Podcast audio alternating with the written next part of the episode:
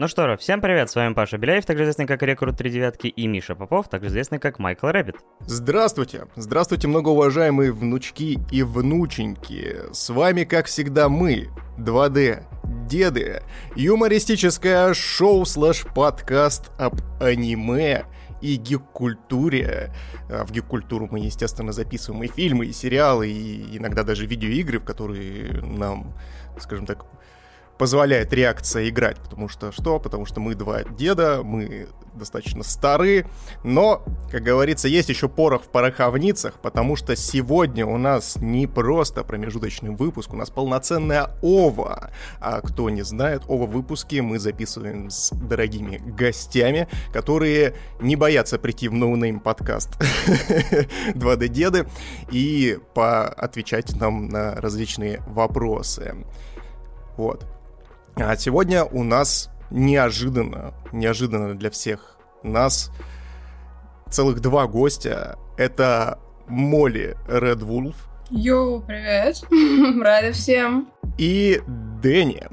Всем привет. Да. Слушай, до сих пор не могу, блин, выговорить вторую часть твоего ника, к сожалению, поэтому буду представлять именно так. Вот. А, привет, ребят. Вот рад, что вы пришли. Давай, Паш, задвигай телегу, почему, собственно, эти два замечательных льва, два замечательных тигра у нас сегодня в подкасте. Да, сегодня у нас э, выпуск, который будет именоваться заголовком «Аниме и секс».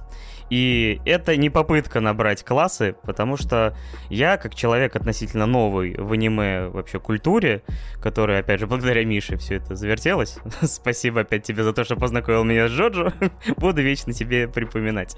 Вот. Я думал, ты сейчас скажешь спасибо, что познакомил меня с сексом.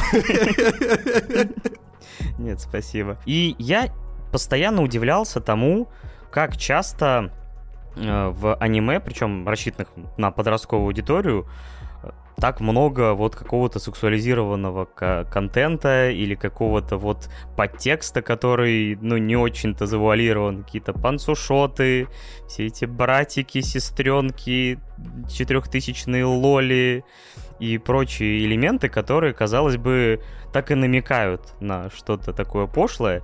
И я даже интереса ради вбил, то есть вот в Яндексе есть, например, подбор слов, это сколько на определенные слова есть запросов и показов и в какой, грубо говоря, они градации есть. Если вбить аниме, то уже четвертый запрос будет порно-аниме, шестой секс-аниме, и там где-то на там, десятый или одиннадцатый аниме хентай.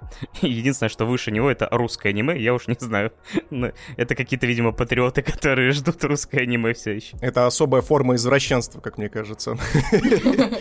Да, и как-то вот все время казалось, что, ну, э, аниме, сексуальный контент, они буквально реально идут за ручку, и, само собой, на любую тему, конечно же, есть и порно, то есть, как бы на любой сериал, фильм, на любой вообще элемент, чтобы вы не думали, то есть есть главные правила интернета, в том числе, собственно говоря, и аниме-контент, и когда вы идете на тот же самый хаб, за этим самым контентом, насмотревшись вашего этого аниме, вы, вполне возможно, наткнетесь на ролики Молли Редвульф и ее мужа Дэнни Гридмана, собственно говоря, которые делают ролики в очень часто в, с аниме косплеями, то есть вдохновляются этим вашим аниме.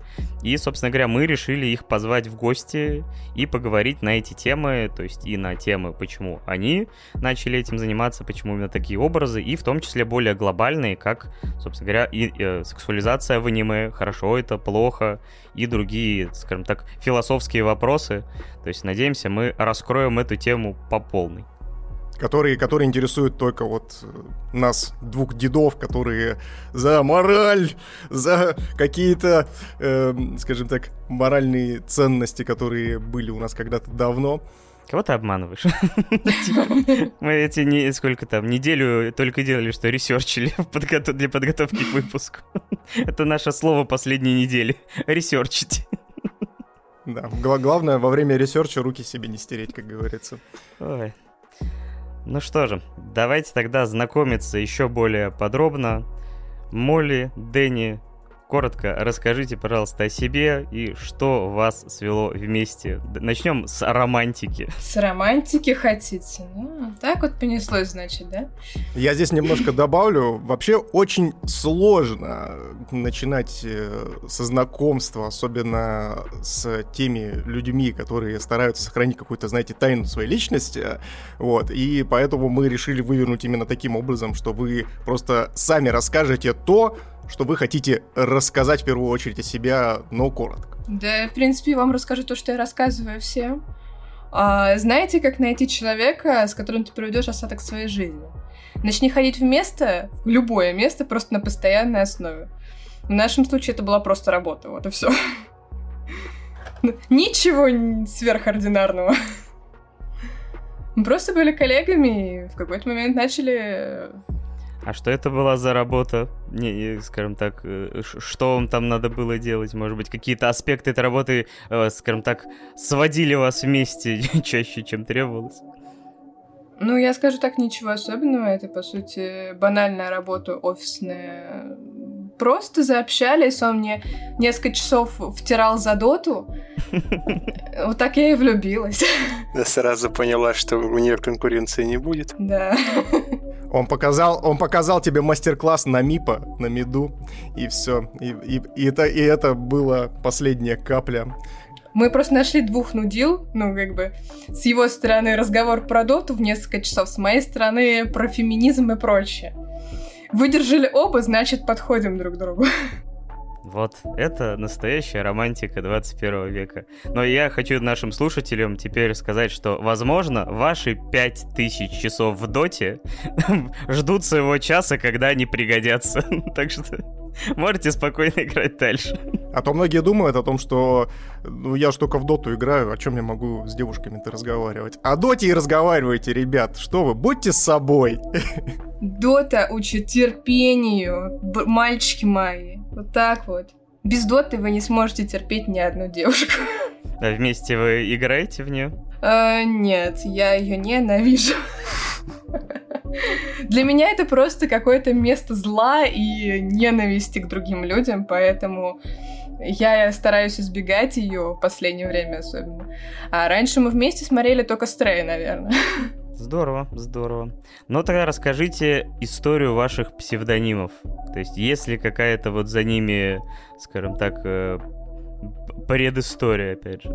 И, как, и а отсылка, может быть, к чему-то. Честно, мы не настолько глубокие люди, как вам кажется. Ну, мой никнейм — это просто адаптация старого игрового никнейма и попытка сделать что-то более звучное и что-то, чтобы привлекало внимание. Дыня, у тебя что? Да, насколько я помню, у меня, в принципе-то, псевдонима долго не было. Потом потребовался тоже вот так для интервью и также активно начал вспоминать то, что раньше использовал в Стиме. Так и появился. А то мы такие конспирологи два такие подумали, хм, Дэнни Гридман такой, а не отсылка ли это там такая созвучно, как Пьер Вудман, например, там что-то в этом духе. Но нет. Упаси Господь вашу светлую душу. Чтобы вы понимали, мы выглядели примерно как вот те самые э, э, чуваки с мемов, которые раскладывают, знаете, всю стену расклеивают различными там э, вырезками из газет и тому подобное. Такие, так, это соотносится с этим, это с этим, так, ага, это отсылка к Вудману. И Миша еще нашел какой-то странный сайт, где человек э, не знаю, видимо, писавший эту статью про Молли, не знаю, какие-то, собственно, пытался собрать информацию, причем, по-моему, выдуманную из головы. Где ты это вообще накопал-то вообще?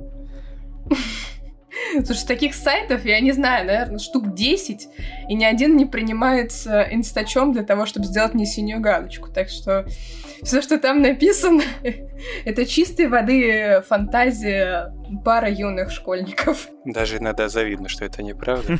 Так хорошо строчат. Очень хорошо строчат, у меня там такие суммы иногда при это в разделе сколько зарабатывают. Я прям такая где эти деньги? Дэнни, где эти деньги? Дэнни, ты что-то не договариваешь.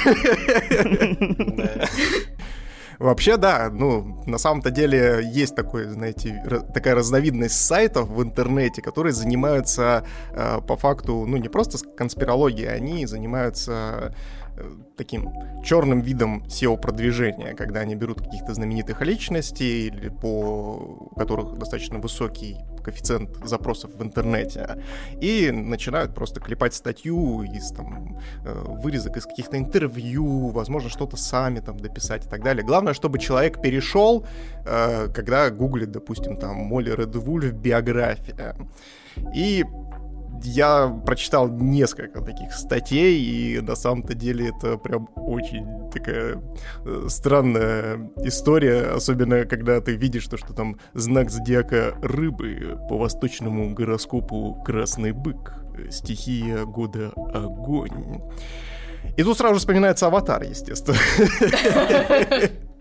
Как, как, как вам быть, собственно, магом стихии огня, Моли? Ой, прекрасно, но не знаю, я хочу уже на самом деле раскрыть эту тайну. Я, конечно, человек стихии огня по зодиаку, но я все-таки не рыба. Парам-пам-пам-пам!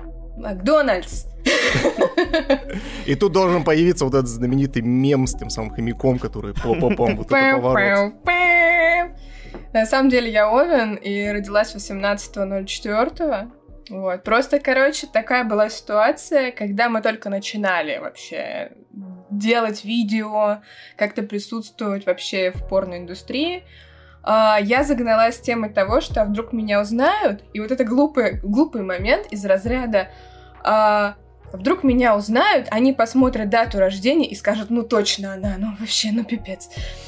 Вот, поэтому почему-то, я не знаю почему, uh, ну как, я знаю почему. Uh, у меня есть условно альтер-эго. Вот. У этого альтер-эго, короче, день рождения 14.03. Я такая, ладно, подходит. Так, давай для наших слушателей. Ты сейчас не про Дэнни, да? Просто уточним. Нет, короче, я объясню э, для тех, кто не был в России в 2007 и выше, да, годах. У девочек раньше была мода на э, создавать аватарки, создавать страницы в ВК и прочее от мужского профиля, просто типа наряжаться парнем, вести себя как парень в переписках, ну и такое бисексуальное развлечение, назовем это так. Вот, и я принимала в этом активное участие в свое время. Вот такие вот мы шаловливые девчонки были в 2007 году, а вы как думали? Вот это интересное занятие. Я в 2007 ходил на стигмату, пил Ягуар и назывался Олегом по пьяни. Замечательно. А я Илюхой. Вот они бы затусили вообще за, за милость Олега Илюха. Приключения имени 2007 года. Весело, здорово. Интересный факт. Тогда перейдем к еще одному знакомству, как в вашу жизнь, собственно говоря, пришла эротика, порнография, каким оно было, запомнилось ли, или это были просто какие-то эпизоды? Я хочу сначала Дэнни послушать. Да мне особо нечего рассказывать. Первое знакомство, ну, как обычно. Мне кажется, у многих так было. Друзья показали в школе. Эротику или что-то другое показали? Подожди. Да, это время, когда вот у каждого на телефоне был один ролик когда еще через экспорт их передавали. О нет, я в этот момент познакомился с знаменитым видосом «Саша, ты ювелир». Нет! О боже, эти флешбеки. Я думал, ну, просто я настолько старый, ну, то есть мы с Мишей примерно одного возраста, там, чуть за 30, но я еще помню, как мы с э, собственно говоря, родными, с друзьями, чуть сказал с родными, да, да, семья, сел, и давай смотреть порнокассеты. Сели за столом, за ужином, батя такой телефон кладет, ну давай, сынок, да. расчехляйся. Мне тут прислали с Америки одну кассету интересную, сейчас будем смотреть. Да, называется интересно как-то там, что-то про строителей, наверное, школа ремонтов. Не, кстати, мне кажется, каждый ребенок в свое время натыкался у родителя на кассету, которые те активно ныкали от них. Вот я была таким ребенком, но правда меня не зацепило тогда. Меня зацепило лет, наверное, в 11, когда я наткнулся на такую прекрасную вещь, как флеш-игры. Вот эта тема, вот я до сих пор вот в шоке с того, что я нашла. Это самое лучшее вообще в мире. Вот, я до сих пор фанатка э, Кей. Это ребята, которые делают игры, и они еще делали знаменитую сейчас Ангху, вот этот видео, вот этот ролик, назовем его так. Вот. Так что я до сих пор фанатка. Ребята из, хин... Э, из Хентай Кей, пришлите мне что-нибудь. Очень надо. Я фанатею. Надеюсь, они нас слушают и обязательно пришлют Молли. Все вообще. Слушайте, я тут, знаете, о чем подумал? О том, что вот ну, Молли начала говорить про кассету, которую родители активно ныкали, э, собственно, от э, своих детей.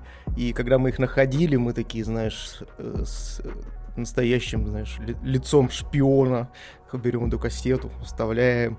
А прикиньте, если бы это был, блин, тот самый видос из фильма «Звонок».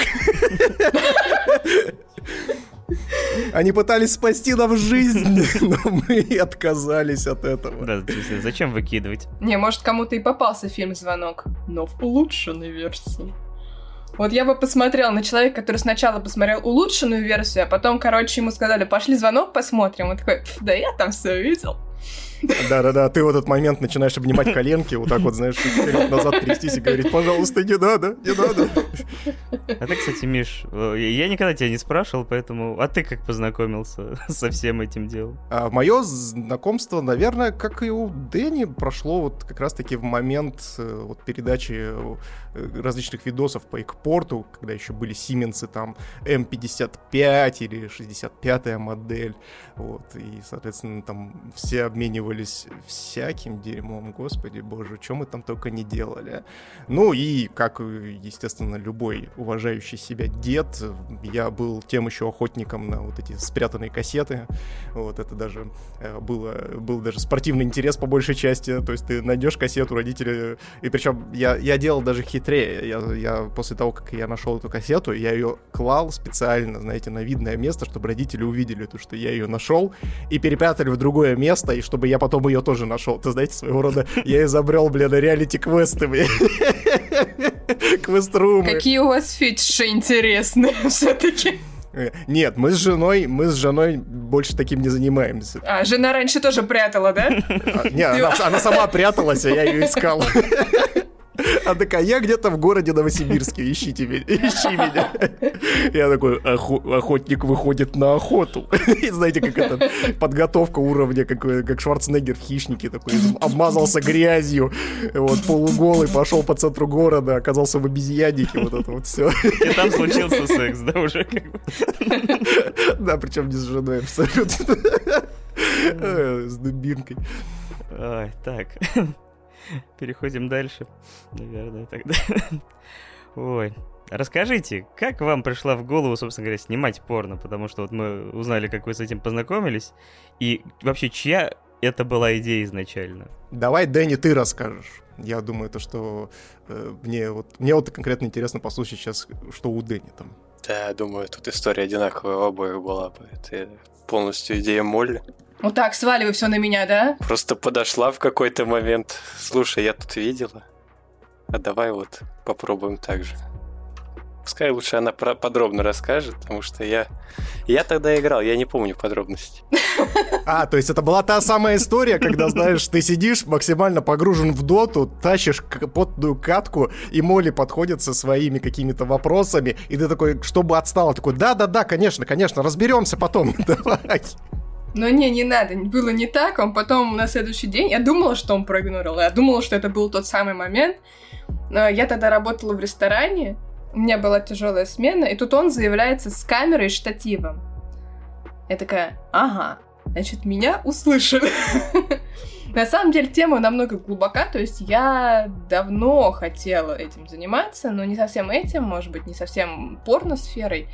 А, я пыталась пробиться в модели, но тогда это были э, достаточно дорогие обучающие всякие уроки, курсы, чтобы хоть как-то туда пробраться. А, изначально я вообще думала, что типа порно-видео это вообще что-то нечто. Я видела... Я смо- смотрела в основном видосы, в которых не было обычного секса. А это больше были арт-видео, либо что-то более, более нестандартное, чем обычные потрохушки с телефоном в горизонталку, да? А, и тогда мне это действительно нравилось, мне казалось, что вот, вот это вот, да, вот этим я бы хотела заниматься, это круто. Э, но как-то потом моральные принципы меня э, устаканили, назовем это так. А попытки просто прорываться в какую-то сферу э, кино, либо просто блогерство как-то мне не приносили успеха. Я долго думала, чем еще можно зарабатывать ну, так лет до 18, потом я забила на эту идею, потом пошла на работу, увидела Дэнни и такая, я думаю, у нас есть потенциал. Вот так, в принципе, все и завязалось. И плюс я увидела на тот момент видео одной девушки э, с Бонго Камс, э, которая давала интервью и рассказывала о своей работе.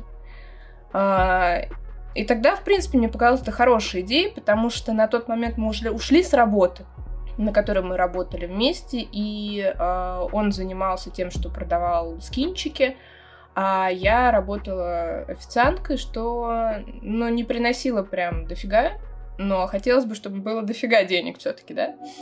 Вот. Ну и это выглядело как неплохой такой заработок дополнительный, что ли. А, собственно говоря, вот с момента, именно вот как все это стало развиваться в более профессиональное русло, ну, у нас были, скажем так, э, мы начинали с бонги, то есть я работала на бонге, и это не приносило мне совершенно никакой радости, кроме дальнейшей финансовой радости. Вот, мы загружали видео с бонги, которые у нас получались на хаб. И в какой-то момент, загружая-загружая, нас увидел один парень и заказал у нас видос, э, который набрал неплохо по-моему, набрал 2 миллиона на тот момент, и мы поняли, что вот он потенциал, и мы поставили очередной его банк, пошли, и начали именно снимать видосы, полностью отказавшись от э, Бонги. Попытались перейти на чатур, но, к сожалению, мы поняли, что для нас это тоже too much. И по большей части из-за этого всего мы сконцентрировались на полноценных видеороликах. Но я здесь немножечко расшифрую для наших слушателей, кто, собственно, немножко не в теме э, разных типов контента. Вот, Chatur и Bonga — это, насколько я помню, это live-трансляции в первую очередь, да? Да. Это live-трансляции, там нет никаких продаж, а, насколько я помню, на Чатурбейте начались продажи видео, но это все равно а, как Twitch, но когда ты сидишь голый... И не в бассейне. Но в том, в том же бассейне. А, тоже в бассейне. Ну, может, в бассейне, кто знает. И тебя за это не банят. Слушайте, замечательная площадка, мечта. Многие гадают, почему некоторые топ-твичеры не там сидят, а на Твиче. Потому что Твич больше приносит. Да, так, это, к сожалению, правда. А такой вопрос, ну, то есть э, на тот момент, э, я так понимаю, то, что косплея еще не было, да, то есть на Чатуре и на э, Бонго Кампс, то есть там было что-то классическое. Был косплей. Нет, там был косплей, просто на полноценный косплей у нас не было денег. А, мы покупали с Алика там разные парики, там был костюм кролика, насколько я помню, из э, этот гадкий свин. Была Аска и было еще что-то, не помню. Вот, ну и какие-то собирательные образы, потому что я говорю, денег не было. А вот когда все это уже закрутилось на полную, у вас появился условно бюджет, э, там э, появились там более профессиональное оборудование, вот сейчас как у вас проходит вообще съемки, то есть как вы снимаете видео, какой вообще, в принципе, производственный цикл, потому что вот в отличие от многих э, роликов, то есть, в принципе, мне кажется, большинство роликов на том же самом хабе это все-таки там типичные локации, типа там спальни, там бассейны, у кого есть, но опять же там э, кухни, и, и прочее. А у вас целые декорации, там появился косплей, причем хорошего уровня, свет, то есть э, все как бы сделано с душой, что называется, с выдумкой. То есть э, вот как вообще все это происходит, съемки? Да, как вот вы, как у вас проходит процесс от сценария до монтажа и, соответственно, процесса съемок самого? Ну, я думаю, что сказать спасибо, во-первых, Дэнни за то, что у нас вообще это все появилось, потому что я была... Я и до сих пор очень большой экономщик, и для меня покупка камеры или, ой, не дай бог, покупка еще и фонов, а не, не знаю, там, штор за 200 рублей, да, для меня это стресс. Прям жуткий стресс. Ну, думаю, дети, которые росли с двухтысячных, понимают, о чем, о каком стрессе я говорю. Не дай бог купить что-то подороже, чтобы потом что-то сделать получше, но лучше подешевле и побольше. Вот. Э, что касается самой съемки, то у нас в среднем на съемку уходит в лучшем случае 5 дней. 5 дней это прям идеальный срок. В том плане то, что, допустим, первый день мы подготавливаемся, что-то продумываем, 2-3 дня на съемку и один день на обработку всего этого дела. А, объясню, почему три дня на съемку. Очень многие мне задают этот вопрос. Что такого там можно делать три дня вообще? А, если видео идет 25 минут в среднем. Да, расскажи, почему у Дэнни между, собственно, сценами появляется щетина. Ну, начинается все с того, что мы расставляем оборудование и свет. Это прям начало дня. Первый день у нас по большей части все уходит на то, чтобы в кадре а, весь задник смотрелся идеально. То есть, если, скажем так, в первый день продумывания мы покупаем все, что нам нужно, а, мы думаем, что у нас будет в кадре. На второй день мы это все расставляем, смотрим, что по свету, что как. В среднем придумываем, продумываем план, что у нас будет. И начинаются съемки. Первое, что мы делаем в первый день, это фотосессия. То есть у нас первый день съемок именно, то есть получается второй день, уходит почти полностью на фотосессию. Потому что после фотосессии в линзах в парике ты уже ничего не хочешь, тем более ебаться. Вот, на третий день, на второй, получается, рабочий день съемок, мы уже делаем первую сцену, э, грубо говоря, отснимаем в среднем 15 минут от видеоролика. Естественно, там по самому материалу грязному получается часа три в среднем. Бывает два, бывает чуть меньше. Если все прям вообще чисто, бывают чистые съемки, то это прям вот 15 минут идеально отснятых. Это прям, это всегда замечательно. А так в среднем у нас всегда в видео два окончания. Поэтому два дня. И когда уже на третий час ты уже весь в мыле от того, что это оборудование двигаешь, естественно, тебе на второй заход уже вообще не хочется. Ну да, у нас же еще и нет оператора. И нету цветовика, и всю эту оборудку мы двигаем вручную. И, по... и мы двигаем ее после каждой сцены. То есть там, ну, в этой сцене поебались, хух, со стоячим. Ну чё, двигаем? Двигаем. Встали, мыльные, потные, пошли, передвинули. И так постоянно, так несколько кругов. Поэтому так долго-то и выходит, но я все еще не решаюсь найти оператора. Как третий человек на площадке для меня слишком критично, особенно учитывая то, что мы снимаем из разряда тогда, когда мы будем готовы морально и физически. Потому что бывают такие моменты, когда из пяти дней э, у вас бывает день, когда, ну, не хотите вы вообще снимать. Ну, вот, вот, вот не стоит ни у кого и ничто. И вы просто прогуливаете этот день. Бывает, вы прогуливаете настолько, что вы снимаете все за один день. Это нехорошо, конечно. Совершенно нехорошо. Особенно, думаю, нехорошо для Дэнни. Uh, ну и, в принципе, для меня, и у обоих в физическом плане, ну и, в принципе, и в эмоциональном тоже, потому что все это очень сильно выматывает. Несмотря на то, что это все-таки, да, это типа секс, да. Но по факту это не совсем секс. Uh, и нам нужно время для того, чтобы прийти в себя, там, допустим, перед, после первой сцены, после второй сцены. Бывает так, что мы сняли, там, не знаю, половину первой сцены, пошли кушать, то есть это именно съемки. А, но, но хочу учесть одну вещь. Это не касается не косплейных видео. Не косплейные видео, они хорошо смотрятся, но очень плохо окупаются. Но снимаются они очень быстро. Допустим, когда мы сняли, вчера мы сняли видео, мы потратили на съемку, ну, часа три. И на обработку у меня ушло 40 минут. Поэтому, конечно, в том плане то, что ребята, которые делают не косплейные видео, они в каком-то плане в плюсе. Но в плюсе они по большей части по просмотрам, нежели чем по покупкам. Но, к сожалению, просмотра дают очень мало, но я думаю, мы еще к этому вернемся. Да, я хотел задать вопрос, э, возможно, даже больше к Дэне на тему того, что, ну, естественно, вот Молли озвучила, что вы выставляете свет, ставите камеру, выбираете ракурсы и так далее. А где, где научились-то всему этому? Ну, то есть какие-то референсы использовали, смотрели на другие видео, как там это все поставлено и так далее. То есть э, как, как научиться, собственно, в короткий срок вот брать и снимать э, достаточно качественные ролики?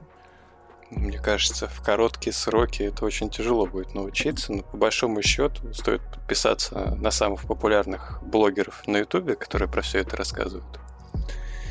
И пытаться вот что-то снять постоянно.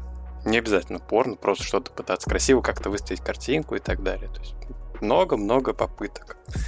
И со временем просто начинаешь уже видеть, как тебе надо, что использовать и так далее. Угу. Ну, то есть э, ты этому нигде не учился, то есть там никакие курсы там, там подобное не проходил самостоятельно, просто свободных источников черпал какую-то информацию, да, то есть самоучка по факту. По большому счету, да, но я и не могу сказать, что я в этом деле профессионал. У нас до сих пор постоянно какие-то возникают терки по этому поводу с Молли.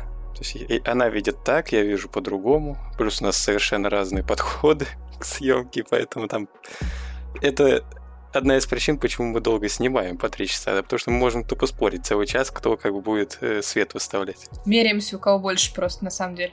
То есть вы не только физически выматываете друг друга, таская, скажем так, вот э, весь вот этот реквизит и тому подобное, камеры, свет и прочее, вы еще и друг друга добиваете, да, морально. Вот это вы молодцы.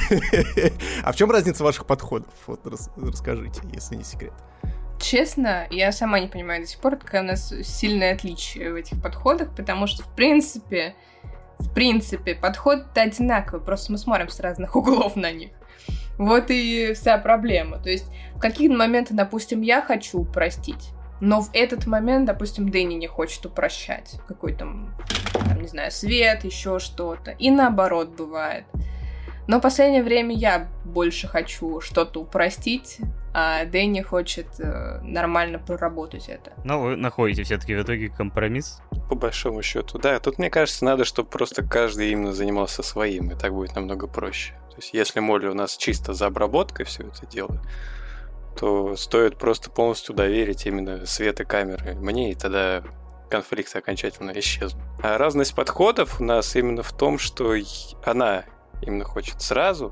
То есть, ну, вот как видишь, так и должно быть.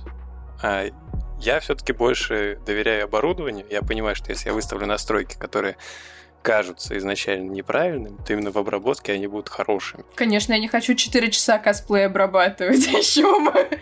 Я ленивое создание. Ну, это понятно, но в теории мой подход более верен, но сложен. Ну, давай теперь подеремся. Вот да, мы сейчас опять можем подраться.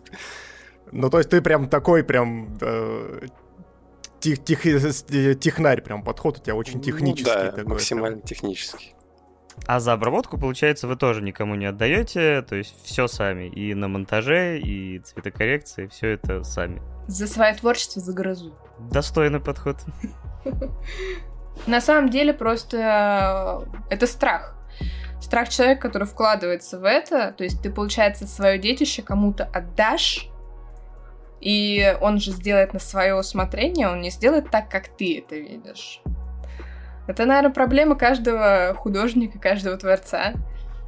Особенно если ты именно делаешь это ради, не ради денег по большей части, а ради того, чтобы э, сделать что-то красивое. Когда ты в это вкладываешь душу, очень сложно доверить доведение до конца работы какому-то другому человеку. Нет, это круто. В то же время нам пора бы уже найти так сказать, кого-то, чтобы помогал хотя бы с расстановкой света и так далее. Уж ладно, монтаж-то можно самим делать, а вот именно рабочий процесс все-таки, мне кажется, пора бы искать уже. Но очень страшно. Давай кошку поднатаскаем, она будет зубами тягать. Мне больше этот подход нравится. Но все равно все видел. Там такая гачи-кошка, накачанная, прям цвет. Одной, одной лапой свет таскает, второй лапой камеру. И нормально. Звучит неплохо. Не, ну, по большому счету, мы же и так пытаемся заменить лишнего человека, когда мы там операторские краны начали покупать, вот эти самодвижущиеся и так далее. Мы его все еще не использовали. Можно, пожалуйста, мы его достанем из кладовки? Он слишком большой.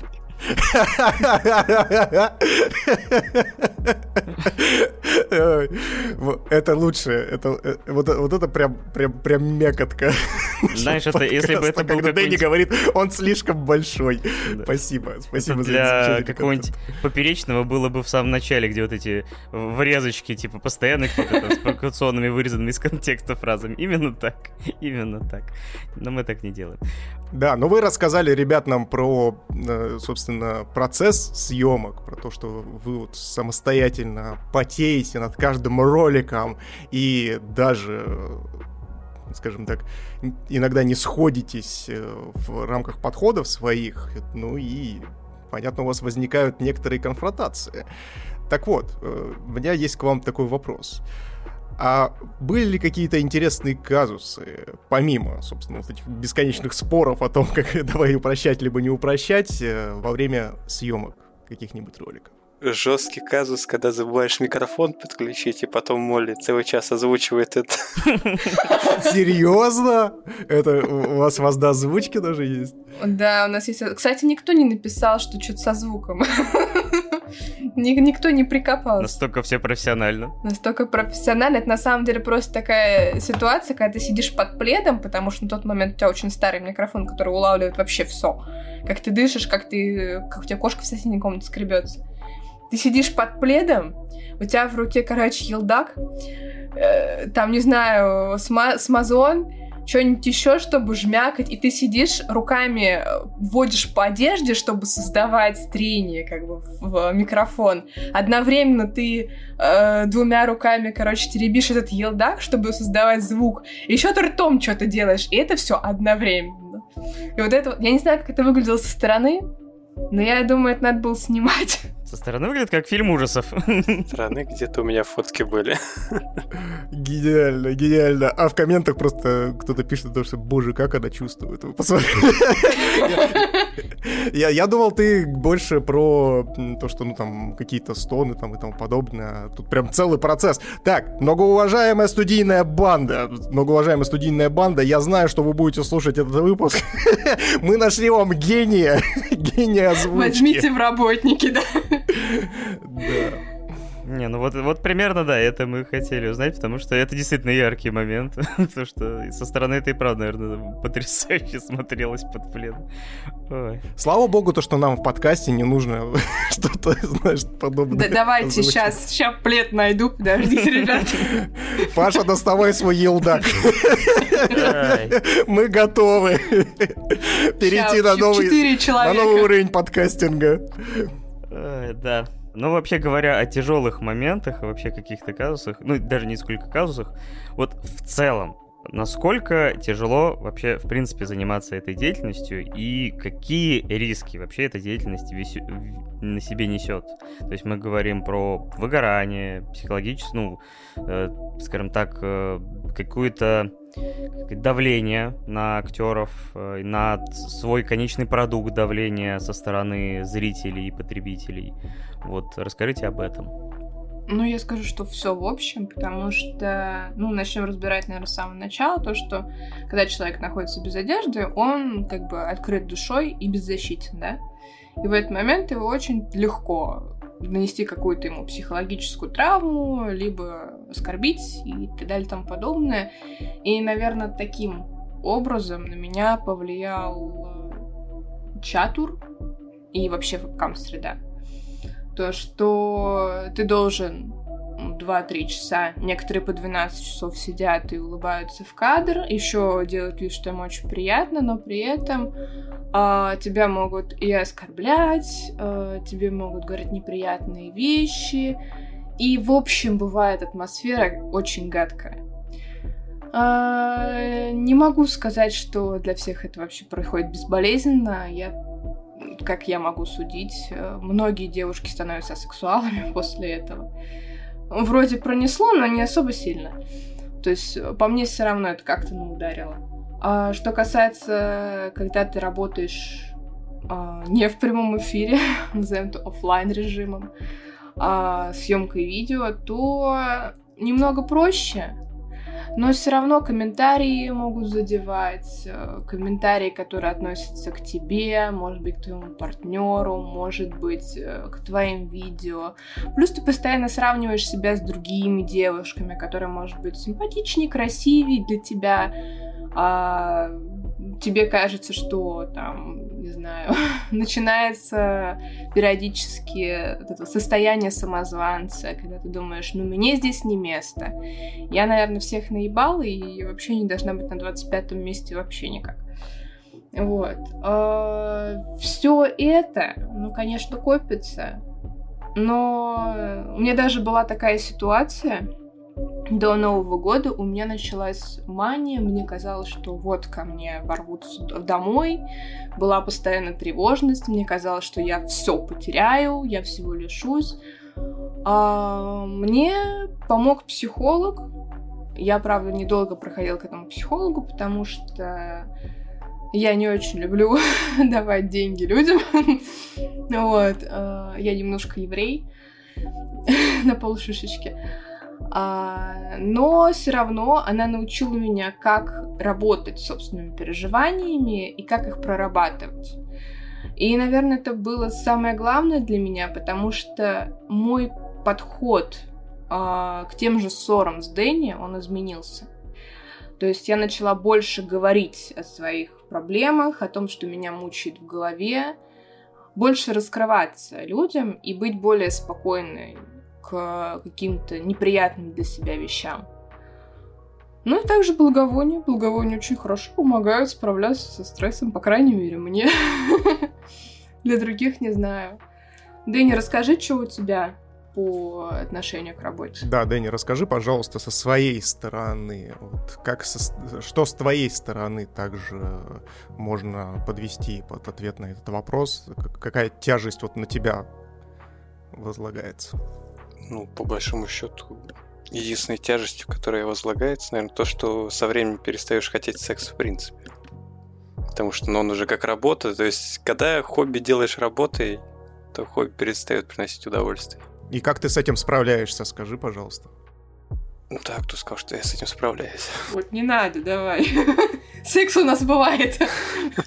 Да, во время съемок. Ну ладно, ладно. Да и, да, конечно же, он без съемок тоже бывает, но в эти моменты такой думаешь, блин, а здесь бы вот камеру так поставить. И, и все. И весь настрой улетучивается. То есть твои сексуальные предпочтения сейчас немножечко изменились, я так понял. Я думаю, он перешел просто к жесткому более. Ну а так, да, действительно, э, именно сексуальная страсть, она ослабевает. Ты просто не можешь сконцентрироваться. То есть ты вот как бы находишься как будто бы в моменте съемок. Когда ты находишься в моменте съемок, ты не прочувствуешь вот эту всю близость. А, ты работаешь. И вот это вот постепенно перетекает на твою обыденную деятельность в виде секса. А не советовались э, с другими, может быть, парами, которые, ну, собственно, в этой же среде? У всех постепенно так же. Некоторые вообще отказываются от секса, потому что некоторым может быть вообще больно заниматься сексом. Некоторые просто не видят в этом смысла больше и так далее. То есть, возможно, это порог э, каждого секс-работника. Ну, такая профдеформация получается, да? Ну да. Тогда резонный вопрос, что вот э, есть же все равно когорта людей, которые считают, что, ну, что это хороший источник заработка, что все здесь просто, типа, без последствий. Вот что бы вы сказали людям, которые вот думают над тем, чтобы пойти вот в эту индустрию? Ну, а, я бы сказала людям, которые хотят пойти в эту индустрию, подумать, потому что, да, это просто, если вы снимаете на телефон постоянно, какие-то повы и так далее, вы выкладываете это, но вы не добьетесь успеха, если не будете вкладываться в собственную работу, в первую очередь финансово. В первый год никто не зарабатывает. А чтобы начать зарабатывать, нужно выкладывать, особенно поначалу, по 4 видео в неделю. Желательно. Никто вас, конечно, не заставляет, но это самый быстрый способ начать.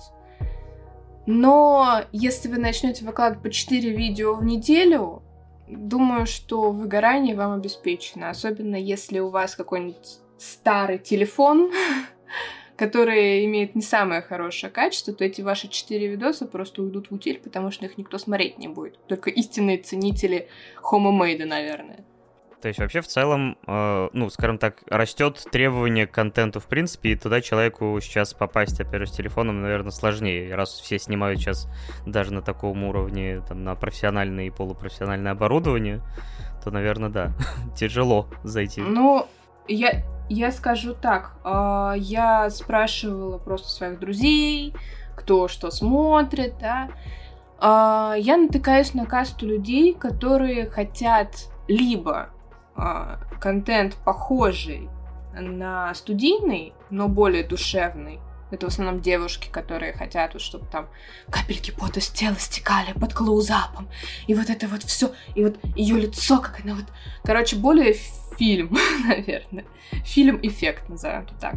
И есть каста людей, которые, о, с мобилы, вертикалка, класс. Вообще, возьму себе две штуки, верните, пожалуйста. А, ну, в общем, если посмотреть, то э, мне кажется, что у людей, которые хотят смотреть э, аматор-контент э, с хорошим качеством, намного больше, чем людей, которые хотят смотреть э, телефонные видосы. И при этом очень мало людей, которые хотят смотреть студийные видосы. То есть важен баланс некий.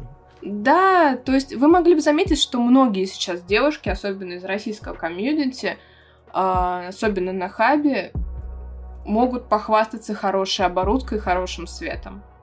То есть в топе очень мало девушек, которые снимают на телефон, я бы сказала, вообще зиро. Следующий вопрос у меня такого характера, потому что очень интересно вообще, насколько плотно вы общаетесь с аудиторией, вообще, скажем так, кто ваша аудитория, то есть, может быть, есть какие-то вот группы людей, которые можете там вычленить, то есть, э, там, эти люди приходят за этим, эти люди приходят за тем, э, и вообще, насколько плотно вы с ними общаетесь? Uh, могу выделить одну очень определенную группу. Hola, boys! Thank you very much! Испанцы это были? Испанцы, да, итальянцы, мексиканцы. Это моя, наверное, самая основная аудитория. А, вот. А, россияне у меня, наверное, ну, на странице так на четвертой находятся в списке. Я не знаю почему, но, в принципе, знаю, конечно, потому что я, я редко разговариваю на русском языке и чаще всего пишу на английском. А, и наше первое видео с Аской из Евангелиона, оно завирусилось именно в испаноговорящих странах. И мы там были даже какое-то время мемом. А вот. Э, что касается общего общения с аудиторией, я пыталась. До бана всех моих соцсетей, наверное, год два назад, не помню, как точно было, я старалась отвечать везде, я старалась общаться совершенно со всеми, а, отвечать на все вопросы, но этот бан, я просто сгорела. Вот, сейчас я выбираю просто узкие соцсети, где меньше людей или, может быть, больше будет каких-то интересных вопросов, и там общаюсь. А в основном я отвечаю сейчас в своей телеге. У меня есть телеграм Red Wolf официал. Вот, я там ничего не продаю. Это просто блог, а, где я пощу иногда свои фотки, иногда какие-то видосы из жизни. То есть ничего такого сверх, просто, просто моя жизнь. А, и в ТикТоке я также стараюсь отвечать на какие-то дельные вопросы. А, честно сказать, редко отвечаю на вопросы типа «я люблю тебя», «ты красотка» и так далее. Мне проще лайкнуть, чем сотый раз написать «спасибо», но все равно приятно. А, в Твиттере в Твиттере я отвечаю редко, но я там отвечаю на конкретные вопросы. То есть, если мне написать конкретный вопрос, я тут же почти отвечу. э, все упоминания обо мне, всякие видосы со мной, которые ребята делают. Я все чекаю, э, смотрю, кто что обо мне пишет. так, что если ты напишешь что-то плохое, знаю, я это увижу. Ты прям сейчас стимулировала хейтер. А, вообще, да, я стараюсь следить за всем контентом, фан-контентом, который делают со мной. Вот, очень рада, когда этого фан-контента много, мне очень приятно, особенно там всякие рисуночки, а, может быть, какие-то клипики, это очень мило. А ты, Дэнни, участвуешь в взаимодействии с аудиторией или сторонишься этой стороны? Я не особо медийный. Да, че- насколько часто к тебе приходят э, запросы о том, что э, раз уж ты, собственно, снимаешься вместе с Молли, то хотелось бы, собственно, чтобы у тебя тоже какие-то личные там страницы появились в социальных сетях, чтобы с тобой взаимодействовали люди. Мне как-то слишком лень этим всем заниматься. У нас есть звезда, зачем я буду перетягивать свет на себе? Ну, ты же по факту тоже звезда, получается. Ну, как бы есть вроде инста, но я ее слишком редко веду. Ну, скажем так, фан-база мужская, она в любом случае меньше. То есть мы, конечно, сейчас пытаемся больше его лицо показывать, стараемся, стараемся, очень стараемся. А, но все равно женская аудитория, она не привыкла взаимодействовать особенно с порно-контентом, либо с порно-актерами. Если они смотрят, то в основном они играют в молчанку. Это мужская аудитория, более общительная, более открытая. А девушки привыкли как-то это слишком сильно скрывать, что они смотрят порно.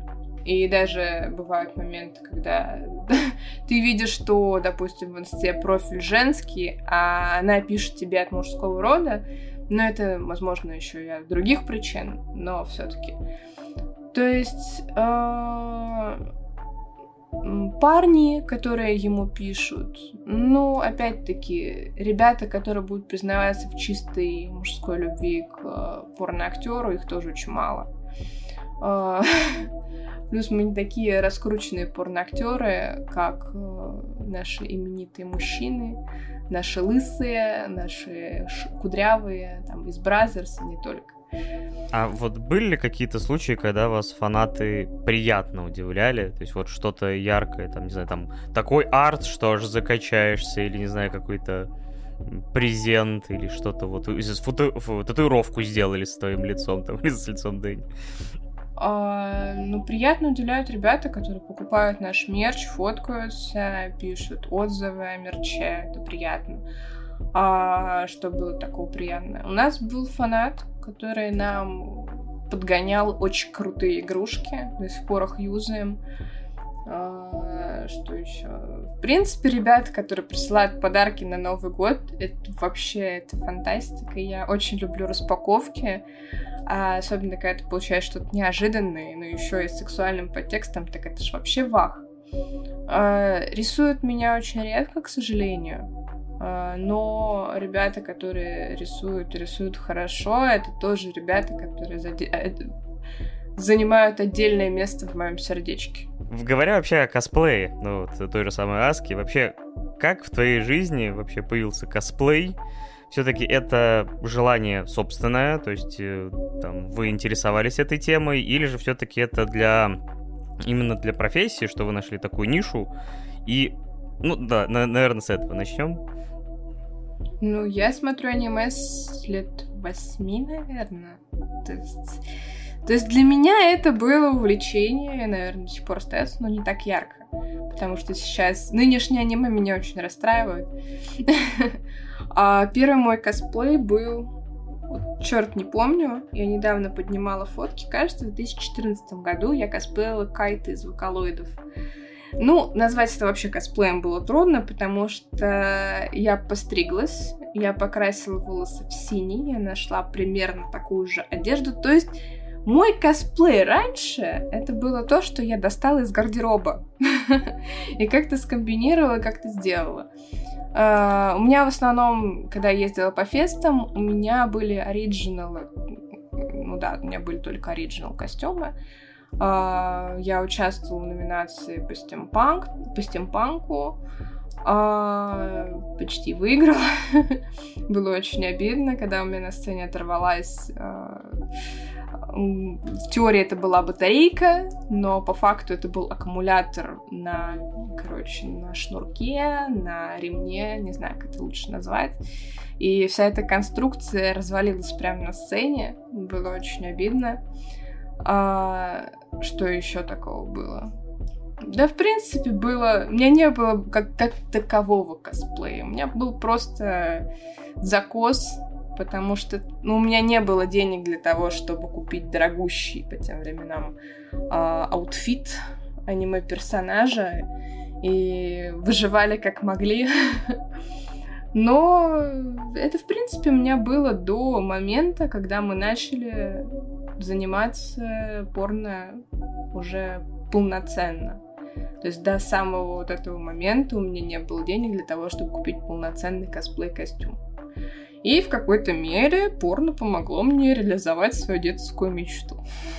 На самом получается, что, собственно, извините, порно позволило реализовать это в полной мере, то есть, в принципе, теперь, ну, как бы это на постоянке есть, ты можешь реализовать костюмы, ну, кстати, все ли ты можешь реализовать, или есть какие-то, которые вот даже э, при нынешнем, условно, там, возможностях это слишком сложно, или там вообще оторвано от реальности из-за образа самого там персонажа? У меня до сих пор лежит костюм вроде Эвелин из КДА, из Лиги Легенд. А, я не могу, я хочу сделать прям вот копию клипа. Ну, как, насколько это возможно. Прям хочу. Прям вот э, тот, где у нее там змеи, машина красная, вот это все, она в черной комнате, горит бассейн, вот это вот прям вот хочу. И поэтому у меня до сих пор валяется. То есть я на него смотрю, от, открываю такая, фанов надо купить. И закрываю. Ну тут да, у нас возникла проблема, что раньше у нас просто не было денег на костюмы, а теперь у нас нету денег на то, чтобы массовку нанять. Типа зажечь бассейн и прочее, прочее. Да, да, да. У нас недостаточно квадратов, чтобы завести бассейн и его поджечь. Не, в теории достаточно, конечно, но мне кажется, сигнализация сработает моментально. Да, а потом, а потом объясняй гос, господам пожарным, что у вас здесь происходит. У нас много таких идей, которые... Мы вообще хотим э, заняться тем, чтобы создавать видео больше, более кинематографичными. То есть именно сюжетка, вот, чтобы это был фильм. Вот хотим фильм-фильм. Но когда мы начинаем осознавать вообще то, что нужно сделать, мы сталкиваемся как раз-таки с тем, что, во-первых, нужна массовка. Во-вторых, нужен хотя бы оператор. А еще желательно купить хромакей. Вот это было бы замечательно. А еще бы человека, который умеет работать с хромакеем. Ой, здорово! И вот это все накапливается, и мы, грубо говоря, просто обливаемся слюнями от наших мыслей, и не более. И пока денег больше не будет, мы что сделать не можем. Но у меня тем временем вопрос к Дэнни, вот, э, на тему тоже косплея. Скажи, как, Дэнни, вообще в твою жизнь пришел косплей, потому что тут недавно тут недавно, мы угли, углядели, собственно, в телеграм-канале у Молли. Кстати, между прочим, здесь важно небольшую ставку сделать о том, что все ссылочки на все социальные сети э, Молли и Дэнни в том числе будут у нас в описании нашего подкаста, поэтому переходите, подписывайтесь вот, и следите за ними. И мы увидели в Телеграме первый косплей Дэнни. Вот, поздравляем тебя, вот, расскажи, как тебе вообще этот опыт и пробовал ли ты ранее? Не, ну ранее, конечно, не могу сказать, что пробовал. Да, в принципе, так как костюм-то это обычный костюм, то есть не какой-то прям мега крафтовый и так далее, а просто деловой костюм, поэтому не могу сказать, что с ним какие-то проблемы были. Но, конечно, парик на голову давит очень непривычно. А прикинь, вот я еще снимаю с этим париком, еще и в линзах. Пожалей меня, пожалуйста. А Дэнни без линз обошелся? Ну да, это же всего лишь фотки, да и там не особо помню, какие глаза. Да я бы не заставил. Нет, вот глаза не трогайте, что угодно. Перекрашивай на посте потом, Молли, как хочешь. Вот так вот. А для наших слушателей, э, чтобы, ну, все могли представить, про что мы говорим, это э, Дэнни делал косплей на Ллойда из Spikes Family, которую, кстати, мы недавно обсуждали в одном из наших предыдущих выпусков. Вот. Очень круто получилось, очень прям качественный косплей такой. Я прям это, я прям такой, вау. Вот, вот, вот он, вот он, косплеер растет настоящий. Все у него впереди. Ну, скажем так, после вот этого первого опыта, скажем, раззадорился ли ты, что, может быть, вот это попробовать, а может быть, вот это попробовать? Или пока это вот был разовый такой экшен?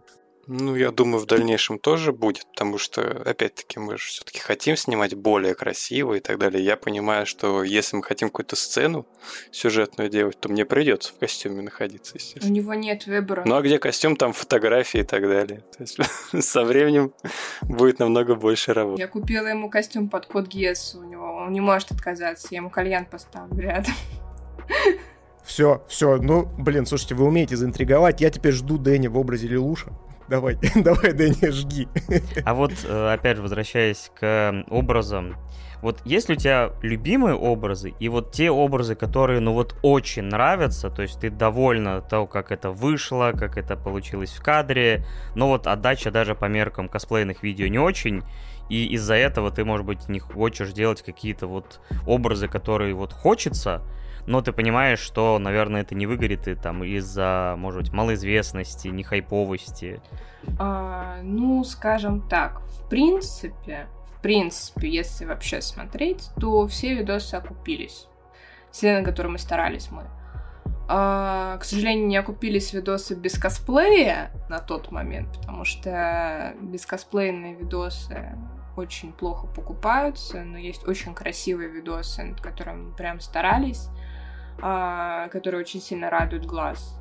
Насчет них очень обидно. Что касается косплейны, а, наш такой, наверное, первый опыт постановочной съемки по кадровой это Юмека а, из Безумного азарта. Поначалу он себя ужасно показал. То есть это видео, которое мы надеялись, что оно стрельнет еще лучше прям. И у нас еще была обида в том, что это видео мы не досняли. Мы так сильно постарались на съемочной площадке и так сильно устали, что мы не смогли его закончить. Иначе видео было бы еще круче. Вот. А, из видео, которое мне еще нравится, это, наверное, по Джоджа мы делали. А, идея с клеткой была моя, я очень сильно настаивала. Где вы ее взяли? Из чего она вообще сделана? Это мебельный... Мебельный... Мебельные балки вот эти. Да, и пеноплекс. Вот это все склеили клеем э, момент, клеем секундой или как там он, жидким, жидкими соплями, короче. И вроде как даже держалась.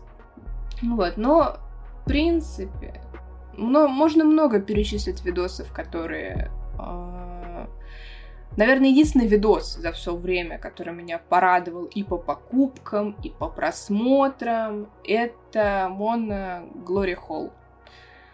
Там и сюжет, там и, конечно, было бы у нас возможность сделали еще побольше этот видос.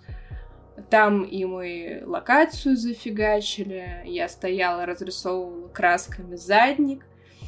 А, скажем так, отдача была большая, вдохновение на это видео было большое, и отдача от пользователей, которые покупали этот видос, тоже была прям непомерно хорошая. Вот этот видос, я за него горда, как не знаю за кого. Но этот видос мне принес как моральное, так и физическое, так и финансовое удовольствие во всех смыслах. Но при этом смотрели его плохо на хабе. Ну, да. Судьба, наверное, сейчас косплей видос. Ну, я от себя здесь, наверное, могу лишь добавить о том, что э, видос Джоджа мне прям, ну, очень понравился. Прям действительно достойная работа, очень круто сделано, запарились с реквизитом, прям, ну, мои аплодисменты.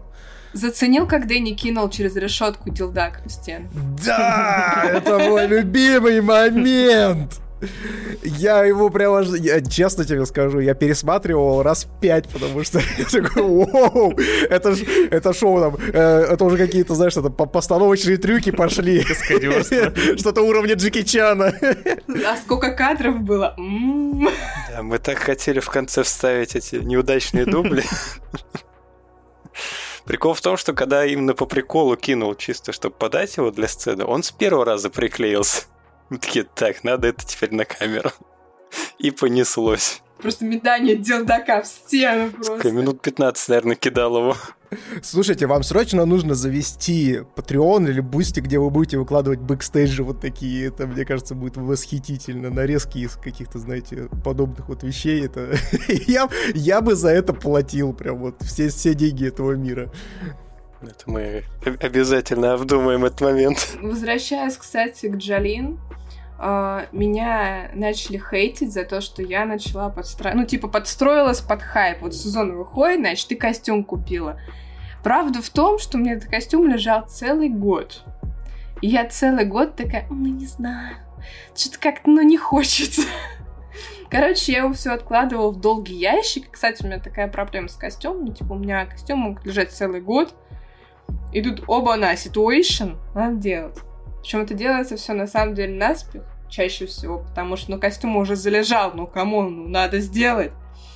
Вот, с Джалин было примерно так же, то есть я сначала думала вообще по-другому сделать.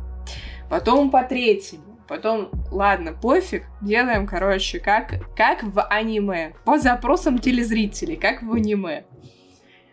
Кстати, такие запросы были, типа, сделай канон, сделай канон с решеткой, сделай канон с допросом, сделай канон, короче, с общупыванием. Такая, так, блин, Че, может вам по всем аниме еще каноном пройтись? Да, как канон с остановкой времени, вот это вот все, и да. пошло-поехало. Ну, слушай, вообще вот, кстати, интересный вопрос, связанный с э, так называемым обвинением в хайпажорстве. Вот, насколько часто вот возникают такие вопросы, потому что на самом-то деле мы, как э, подкаст об аниме, э, к нам тоже прилетают иногда такие при, ну, скажем так, предъявы и говорят о том, что вот вы просто пытаетесь хайпануть на молодой аудитории, либо же на каком-то инфо инфоповоде. Ну, слушайте, ну трудно не хайповать, когда... Извините, но мы люди, да? Типа мы тоже находимся в этом инфополе, в конце концов. И, естественно, мы говорим и думаем о том, о чем говорят остальные люди, думают, да? И говорят. Но я признаюсь, честно, откровенно, Helltaker и Among Us были с хайпажорством. А как же Squad Game из нового? А, пф, ничего не знаю. Давно мечтала. Давно мечтала сделать. Ну, то есть, да, Геншин, ну ладно. Сначала это было... Сначала хотелось, а потом, когда уже начинаешь, типа, ну, ну блядь, ну платят, ну хотят видеть, ну, ну ладно, сделаю. Тут уже больше, типа... Хотя я из принципа, на самом деле, не хотела делать вообще Геншин. Мне так не нравилось, так не нравится. Сейчас мне э, Геншина любят сожрут просто с костями, но я вообще не фанат Геншина, не мое. А ты пробовала, да, играть в Геншин, я так понимаю? Да, я играл больше, мне кажется. И, между прочим, как раз-таки вот эти видосы, по крайней мере, не Мона, а именно Райден и Нингуан вроде, они именно там базу собирал, то есть я именно проходил моменты, я запоминал, что они говорят, что делают. Вот примерно вот здесь хочу такой образ использовать и так далее. Ого. Так, Прям так, так, подожди, и сколько тебе выпало пятизвездочных персонажей? Делюка выбил? Нет, Делюка я не выбил. Да я не так прям много играл. Я как-то сюжетку пробежал и пока забил на нее. А сюжетку я и с помощью бейдов прошел спокойно. Мне, в принципе, ее и хватило для прохождения. Ну, возвращаясь к вопросу о играх и всем прочем, то есть, ну, сперва мы, конечно, спросим про аниме, потому что мы здесь собрались под эгидой аниме подкаста. А как в вашу жизнь вообще пришло аниме? То есть вообще, то есть, скажем так, можете вы назвать себя анимешниками? Нет, то есть ты уже частично ответила, что смотрела аниме аж с 8 лет. То есть и уже рассказала немножко мнение про нынешнее, но в целом, вот расскажи, как оно попало. А, как оно попало? Ну, как обычно, через... Все начали сначала Sailor Moon смотреть. Потом появились карточки с покемонами. Ну, как тут не смотреть? А потом какое-то потустороннее желание смотреть все с большими глазами. Ну, это, это, наверное, заразно просто было. А у тебя, Дэнни? Ну, примерно в школе, где-то лет, наверное, в 13 познакомился. как-то вот смотреть уже как-то нечего было из того, что обычно какие жанры смотрел. Такой был, почему что-нибудь новое не попробовать? Что-то я из фантастики тогда посмотрел первый и как-то, ну, почему бы нет? Потом решил такой, а что бы из популярного посмотреть? И там такие, Sword Art посмотри. Ну, давай посмотрю Sword Art. Потом почитал Sword Art. Такой, понял, что аниме по сравнению с задумкой автора вообще не реализовало себя. И как-то я вообще проникся вот этой тематикой аниме. Именно не только аниме, а именно ранобы и так далее. Потом друзья какие-то мангу начали советовать разную. И затянуло. С аниме, наверное, вот что первое воспоминается, топ-3, наверное, моих были раньше Гурен Лаган, это Код Гиас и Волчица и Пряность. Достойно. И они мне прям запали в душу. Да ты ж мой хороший, иди обниму. Иди обниму. Просто вот этот э, экономический симулятор волчицы и пряности. Ой, какая прелесть вообще. Моля, какие-то у тебя три. То есть, ну, в одном из роликов ты упоминала, но вот э, это все тот же список или что-то, может быть, поменялось за там по два года где-то это было назад? Слушай, ну, на самом деле, грубо говоря, э, мне нравятся мои стандартные аниме. Это аниме, которые я всегда могу пересмотреть. Скажем так. Ну, в принципе, я могу даже и побольше, наверное, выделить. Но в основном, в основном, наверное, это оборотни э, солдаты будущего, э, какая девочка-убийца туда же, красотки головорезы, если про хентай, э, ковбой Бибоп. Также мне нравился, э, господи, не помню, как назывался, Самурай X Original, Хелсинг, который первый вышел сериал, Original Хелсинг, не который, который без Гитлера, короче. Который не Ultimate, ага. Да. Нет, то есть в это классика из вот э, там 90, конца 90-х, там 2000-х. Потому что я, например, э, скажем так, перед подкастом буквально там часа два назад посмотрел э, какая-то девочку-убийцу, правда, цензурную версию зачем? Дурак вообще, осуждаю. Это ужасное преступление, да, против человечества. Но я прочитал э, описание, и уже от одного описания мне закурить захотелось. Думаю, вот это настоящие аниме из 90-х, то есть отлично вписывается. Но, кстати, хочу сказать, что даже вот э, ну, просто как аниме, вообще отлично снято. Я даже удивился, что это не какая-то именитая студия снимала, а вот именно студия, которая, я так понимаю, занималась хентаем. Миша вот сказал, что они там какой-то его любимый хентай снимали. Точнее, ну, делали. На самом деле, мне кажется, с учетом так, нынешней тенденции, где аниме все больше сливается с хентай. То есть я недавно слышал, например, новость о том, что там в этом сезоне есть какое-то аниме с названием «Гарем что-то там, что-то там», и у этого аниме будет три версии, типа обычная, где зацензурен звук изображения, где зацензурен только звук, и где, точнее, без цензуры звука, и третья версия без цензуры звука и изображения. То есть, я так понимаю, чуть ли уже не полноценный хентай. Эти все разные версии цензуры, они будут по разным уровням подписки, как на Патреоне, что ли? Да, как иначе? Ты что, с ума сошел, что ли? Что, бесплатно, что ли, не Там надо карту просто швырнуть в экран. Да, экран Чтобы разблокировать контент. Да. А там еще, знаете, там, там не просто разблокировать контент, ты покупаешь лутбокс с определенным шансом, что тебе выпадет версии. Черт, опять цензурная. Сколько можно? Как раньше было хорошо. Дождался блюрейной версии, а там сиськи лучше прорисованы. Доволен. Это правда, это правда. Но вообще справедливости ради, хинтай и аниме, они вот, как, знаете, как э, те, та, та, та самая странная парочка, которая э, то сходится, то расходится в разные, знаете, временные периоды. То есть э, вспомним там э, вот те же самые 90-е, то есть вот какая девочка-убийца, там э, девочки-головорезы, которые уже упоминала Молли, то же самое там манускрипт ниндзя, который тоже был прям на грани хинтая. И, соответственно, потом э, разошлись пути, и сейчас они, собственно, в 2000-х годах опять сходятся, появляются там всякие вот маг-целитель да, и тому подобное, и ты такой, так, что-то, что, что-то, что-то это знакомое уже, кажется, мы пошли на второй виток.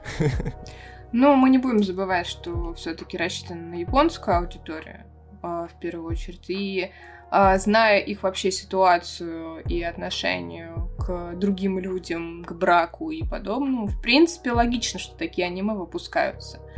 То есть, э, с одной стороны, да, у тебя вся полка заварена эти или чего похуже, а с другой стороны, э, ну, эти аниме пытаются, пытаются вовлечь японцев к общению, встрече с девушкой.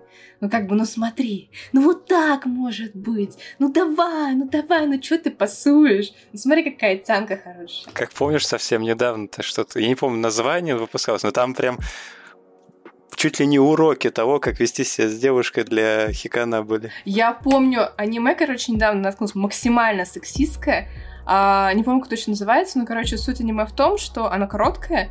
Суть аниме в том, что чувак кланяется в ноги, и девушка показывает трусы ему за это.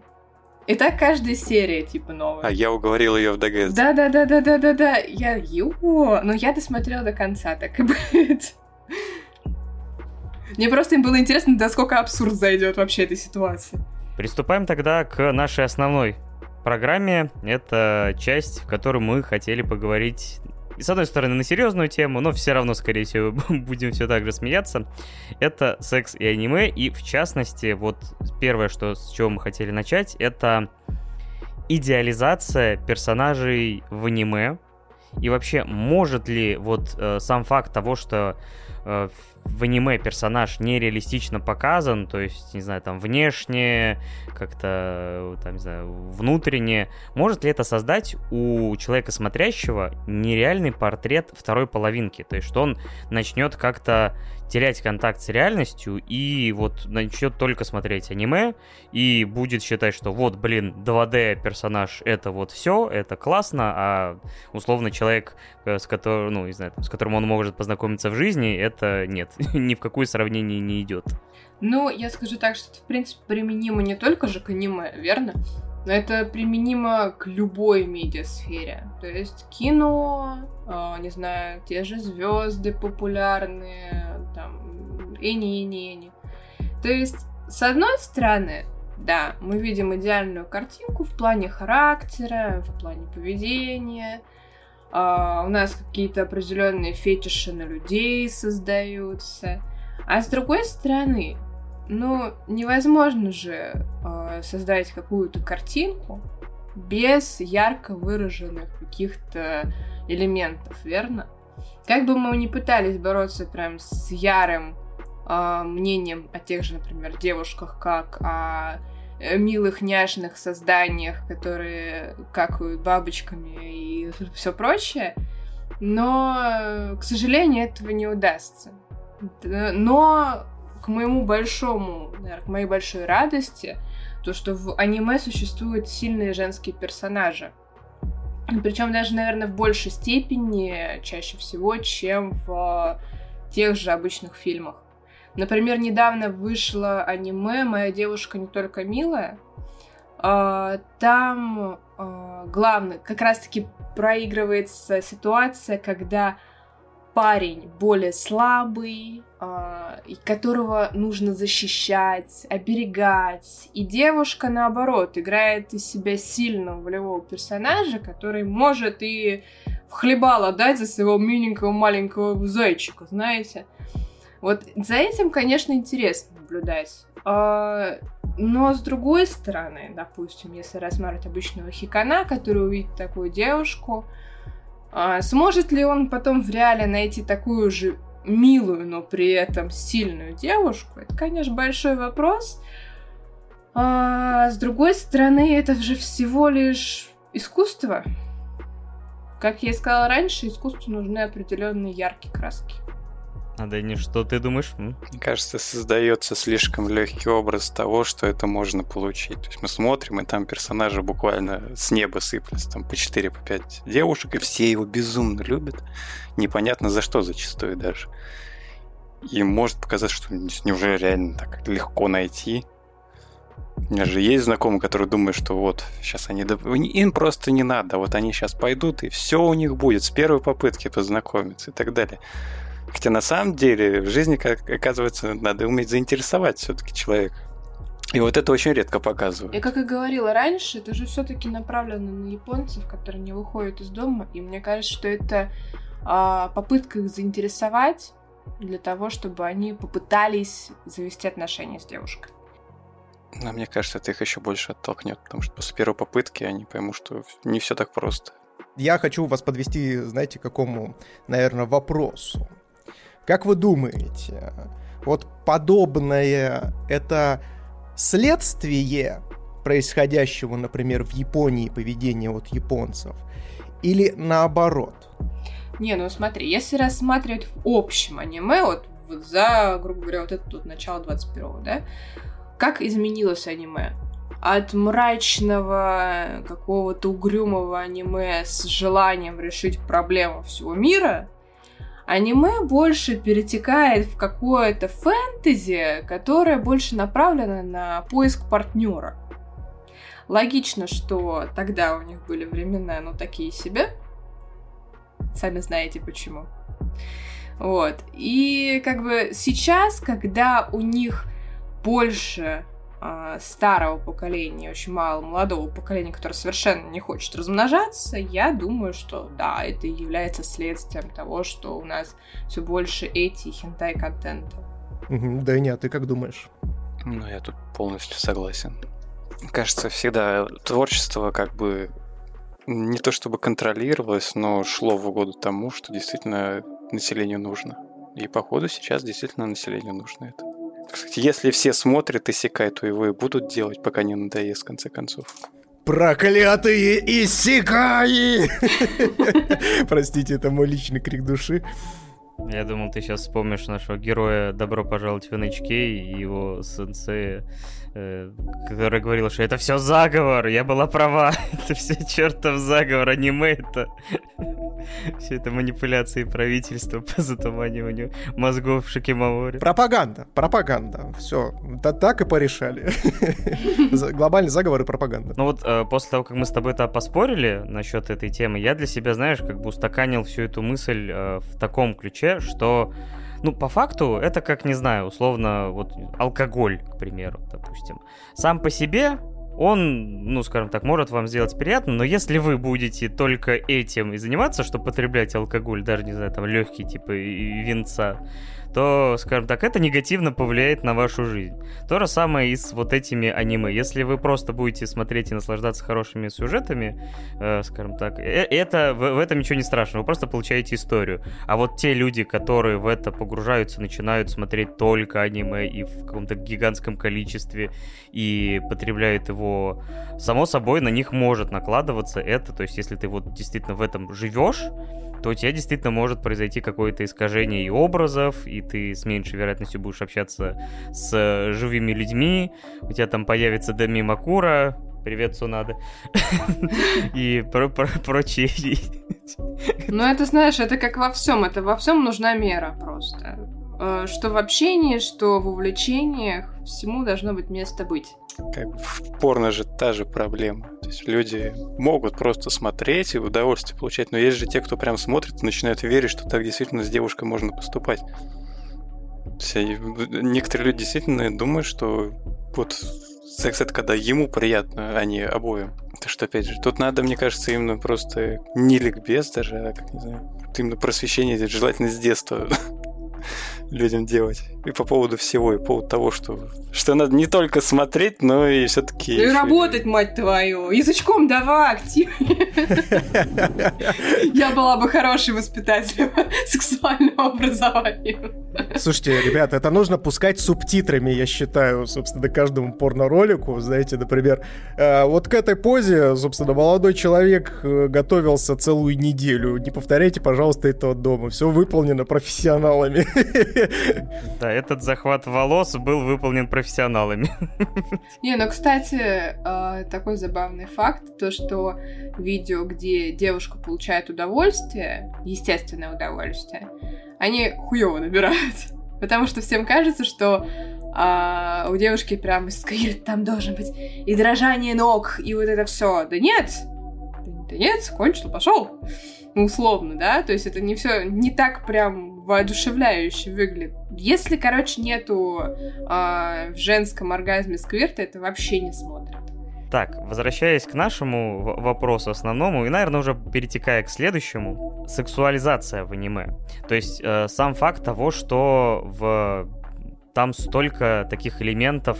То есть школьницы постоянно ходят в каких-то коротких юбочках. Где-то в аниме на постоянке там какие-то там панцушоты и прочие вещи.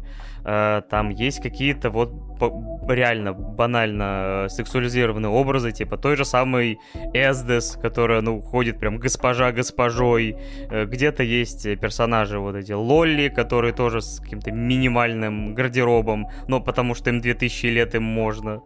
И прочее, и прочее. То есть, или вам хотелось бы, чтобы аниме все-таки за больше сосредотачивались на сюжете, там, повествовании, там, эмоциях, а не всем вот этом фан-сервисе для молодого зрителя. Мне кажется, пускай серьезные аниме будут именно серьезными, а вот которые хотят просто вот мозг расслабить, там можно и панцушоты. Так будет честно. Ну да, это будет честно, потому что мне тоже не всегда хочется смотреть что-то серьезное. Но я не против, когда аниме полностью серьезное, но с элементами эротики. Если она уместна, хоть немного. Но на самом деле, вот иногда бывает так, что... Вот я, например, даже ту, ту же самую «Атаку Титанов», когда начал смотреть, я даже удивлялся, что, ого, здесь прям нету почти... Ну, не, не, то есть там, в принципе, нет фан-сервиса, там есть только в каких-то овах, где и, и то этот фан-сервис из разряда, там, условная Микаса будет, не знаю, там, пресс в кадре, и все. Нет, ну, знаешь, такое, там же все-таки тоже костюмы такие достаточно не не шибко удобные для того, чтобы действительно летать там и так далее. Ну, зато эти костюмы вот удивительно, но, например, ту же самую грудь Микасы, они умудрялись скрывать буквально постоянно. То есть, пока в кадре Микасу не показывают в какой-нибудь футболке, типа, можно даже забыть, что она девушка там, типа, особенно когда они э, постригли там в каком-нибудь четвертом сезоне. Так что они даже как-то прям осознанно делали упор на другое, что меня даже удивляло. Такой, блин, вы молодцы. То есть сделали, например, персонажа женского, там, который разваливает всех, и она, условно, даже в чем-то сексуально не потому, что, типа, откровенно одевается, а потому что она вот, ну, такая крутая по себе. Типа, там, даже круче многих э, парней. Не, на самом деле, я вот просто вспоминаю сейчас слова знакомой девушки, она не смотрит хинтай, не смотрит его, Юри, она смотрит эти, и она воспринимает его по большей части как порно-комедию. То есть ее это, в принципе, возбуждает все, что происходит в эти. То есть мы можем подвести к тому, что, в принципе, эти это легкое порно, но которое приобрело какую-то популярность и известность. И на самом деле, если смотреть на это с этой стороны, то уже начинаешь сомневаться в том, что оно должно быть в таких больших массах. Потому что, да, бывает иногда то, что действительно мейнстримовые проекты, они зачастую, ну, вот пестрят этими образами, как э, под копирку иногда зачастую, что не может быть, то есть а им такой, ну, у нас инструкция как будто есть по применению, что типа, если мы хотим сделать популярный title, то нам, значит, нужен персонаж женский, там, с большой грудью, там, э, не знаю, милая девочка в очочках, там еще что-то там. Ну да. Как-то буквально все делается по кальке какой-то. То есть, вот... Конечно. Ну, э, просто, грубо говоря, технически, что лучше смотришь, что лучше набирают, то и суют. Это, в принципе, логично. И вот касаясь вообще сексуализированных образов и вообще какой-то вот странного в, в аниме, особенно современном, у вас есть какие-то вот условно пусть назовем их условно фетишами, которые даже вы такие, не, не, это слишком странно. Типа там какие-нибудь сестренки, лоли, или, или все как бы уже ко всему привыкли. Я скажу так, у меня определенное отсутствие желания к травматичным фетишам, а чисто ролл-плей фетиши, да, вообще пофиг. А раскройте чуть поподробнее для наших слушателей, кто вот, э, чем отличается роллплей от травматичного? Ну, я имею в виду про травматичное, то, что всякие жесткие БДСМ, а, любое принуждение любого характера, то, что может навредить человеку, либо сделать ему больно, не по его желанию и так далее тому подобное, я это вообще типа фу-фу-фу, на дух не переношу. А ролплей — это, ну, косплей, условно. А, но в ролплей это еще и, там, не знаю, какая-нибудь пастушка или красная шапочка с волком. Грубо говоря, косплей тоже это ролплей. Просто название взято, грубо говоря, то же самое, только на японский манер. Мы, помню, с Мишей еще тоже пока готовились, спорили на тему, например, тех же самых лолей. То есть вот типа я такой, не-не, вот только появляются какие-то лоли, их хоть как-то сексуализирую, я такой, нет, спасибо, либо проматывайте моменты, где там какие-нибудь душевые сцены. Я так не посмотрел, из-за этого нам заказали аниме No Game, No Life, и мне это будут еще всю жизнь припоминать, потому что у него очень большой, э, так сказать, фан-база. Но там персонаж, вот эта девчушка, и там что-то по сюжету лет 11, и такой раз ее в душе показывают моющейся, в два ее показывают в душе моющейся, и что-то это серия вторая или третья, то они там по сюжету что-то раздеваются, и такой, что-то странное какое-то дерьмо. Потом еще начинается динамика братик-сестренка, но мы не, не родственники, но не мы не кровные. Как-то я вот с этим так и не смирился. А уж хентай с какими-нибудь э, малолетними персонажами или выглядящими молодо тоже как-то возникают такие вопросики. Я аниме персонажей вообще не могу воспринимать их возраст. То есть даже если мне скажут, что ей условно 13, я не могу, типа, ассоциировать их с малолетними. Я говорю, у меня просто, например, отторжение того, что это реальные существа. Я отношусь к ним как к нереальным существам, и, типа, сравнивать там, например, если мне покажут маленькую девочку и скажут, типа, вот, Лоли, типа, одеть ее в маленькое милое платье, и сказать, типа, ща будем ее ебать, такая, еб, мы чё, с ума сошли? А если это будет в аниме, то, э, типа, аниме, типа, пофиг. Но, надеюсь, основную массу людей все-таки, да, разделяет эту грань и не парится по этому поводу. А мы еще забыли вот что обсудить.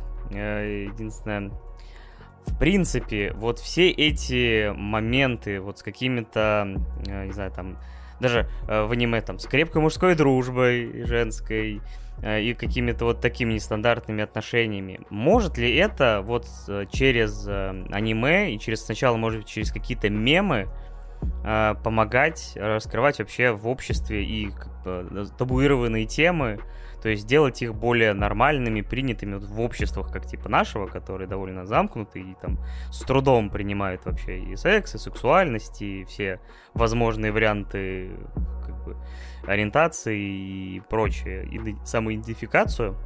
Вот может ли там это через аниме, через мемы вот помогать а, а, принимать обществу все эти явления? Чем больше информирования, тем больше людям пофиг на это. Это нормально. Это так работает. Совсем недавно эту тему как раз таки с друзьями спорили. Типа, я доказываю, что, типа, если это прям вообще везде показывают, то уж даже человек, которому максимально будет яростен к этой теме, то он в какой-то момент будет уже так безразлично. То есть, ну, уже... Ой, ну и что? Я уже настолько к этому привык. Так что в теории это должно работать. Но появляются люди, которые изначально были за, и поэтому, когда они твитнут, такие, ну я и так все понимаю, отстаньте от меня, хочу просто посмотреть, не надо мне сувать в лицо это. То есть, наоборот, идет отторжение у тех, кто и так за, мне кажется. Просто мы, опять же, когда эту тему обсуждали, такие, я такой, блин, а ведь гачи ремиксы и гачи мемы сделали для принятия, возможно, на полых мужских отношений больше, чем любая другая вещь в России за последние лет 10-20. Потому что сначала дети типа шутят, типа на эту тему там, ну и взрослые, а потом, типа, из-за того, что это все везде, такие думают, ну и ладно, ну, два мужика, типа, жахаются в зале, и, ну это их дело. То есть и как-то это помогает принятию то есть, как бы, снимается этот барьер, зажатость. По крайней мере, хочется об этом думать. О, май, Паша сидит и иногда думает о гачи-ремиксах. Так, ну, тогда перейдем к следующему вопросику.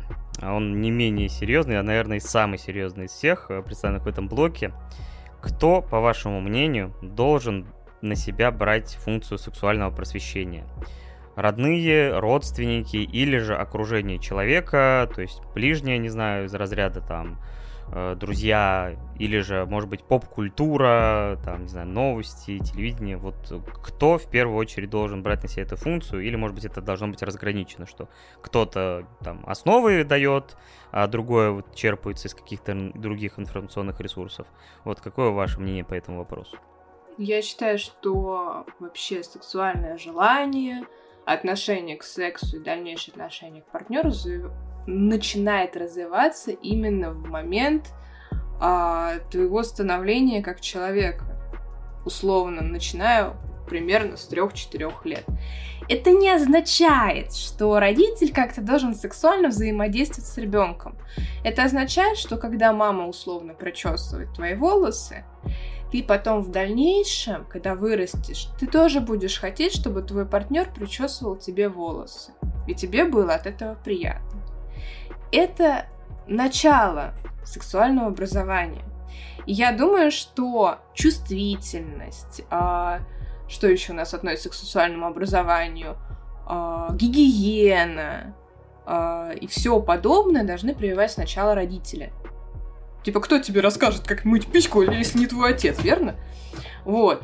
А, все остальное а, что касается твоей сексуальной ориентации, все, что касается твоих сексуальных пристрастий, уже фетишев конкретно, а, то думаю, что это просто зависит от общества, в котором ты растешь.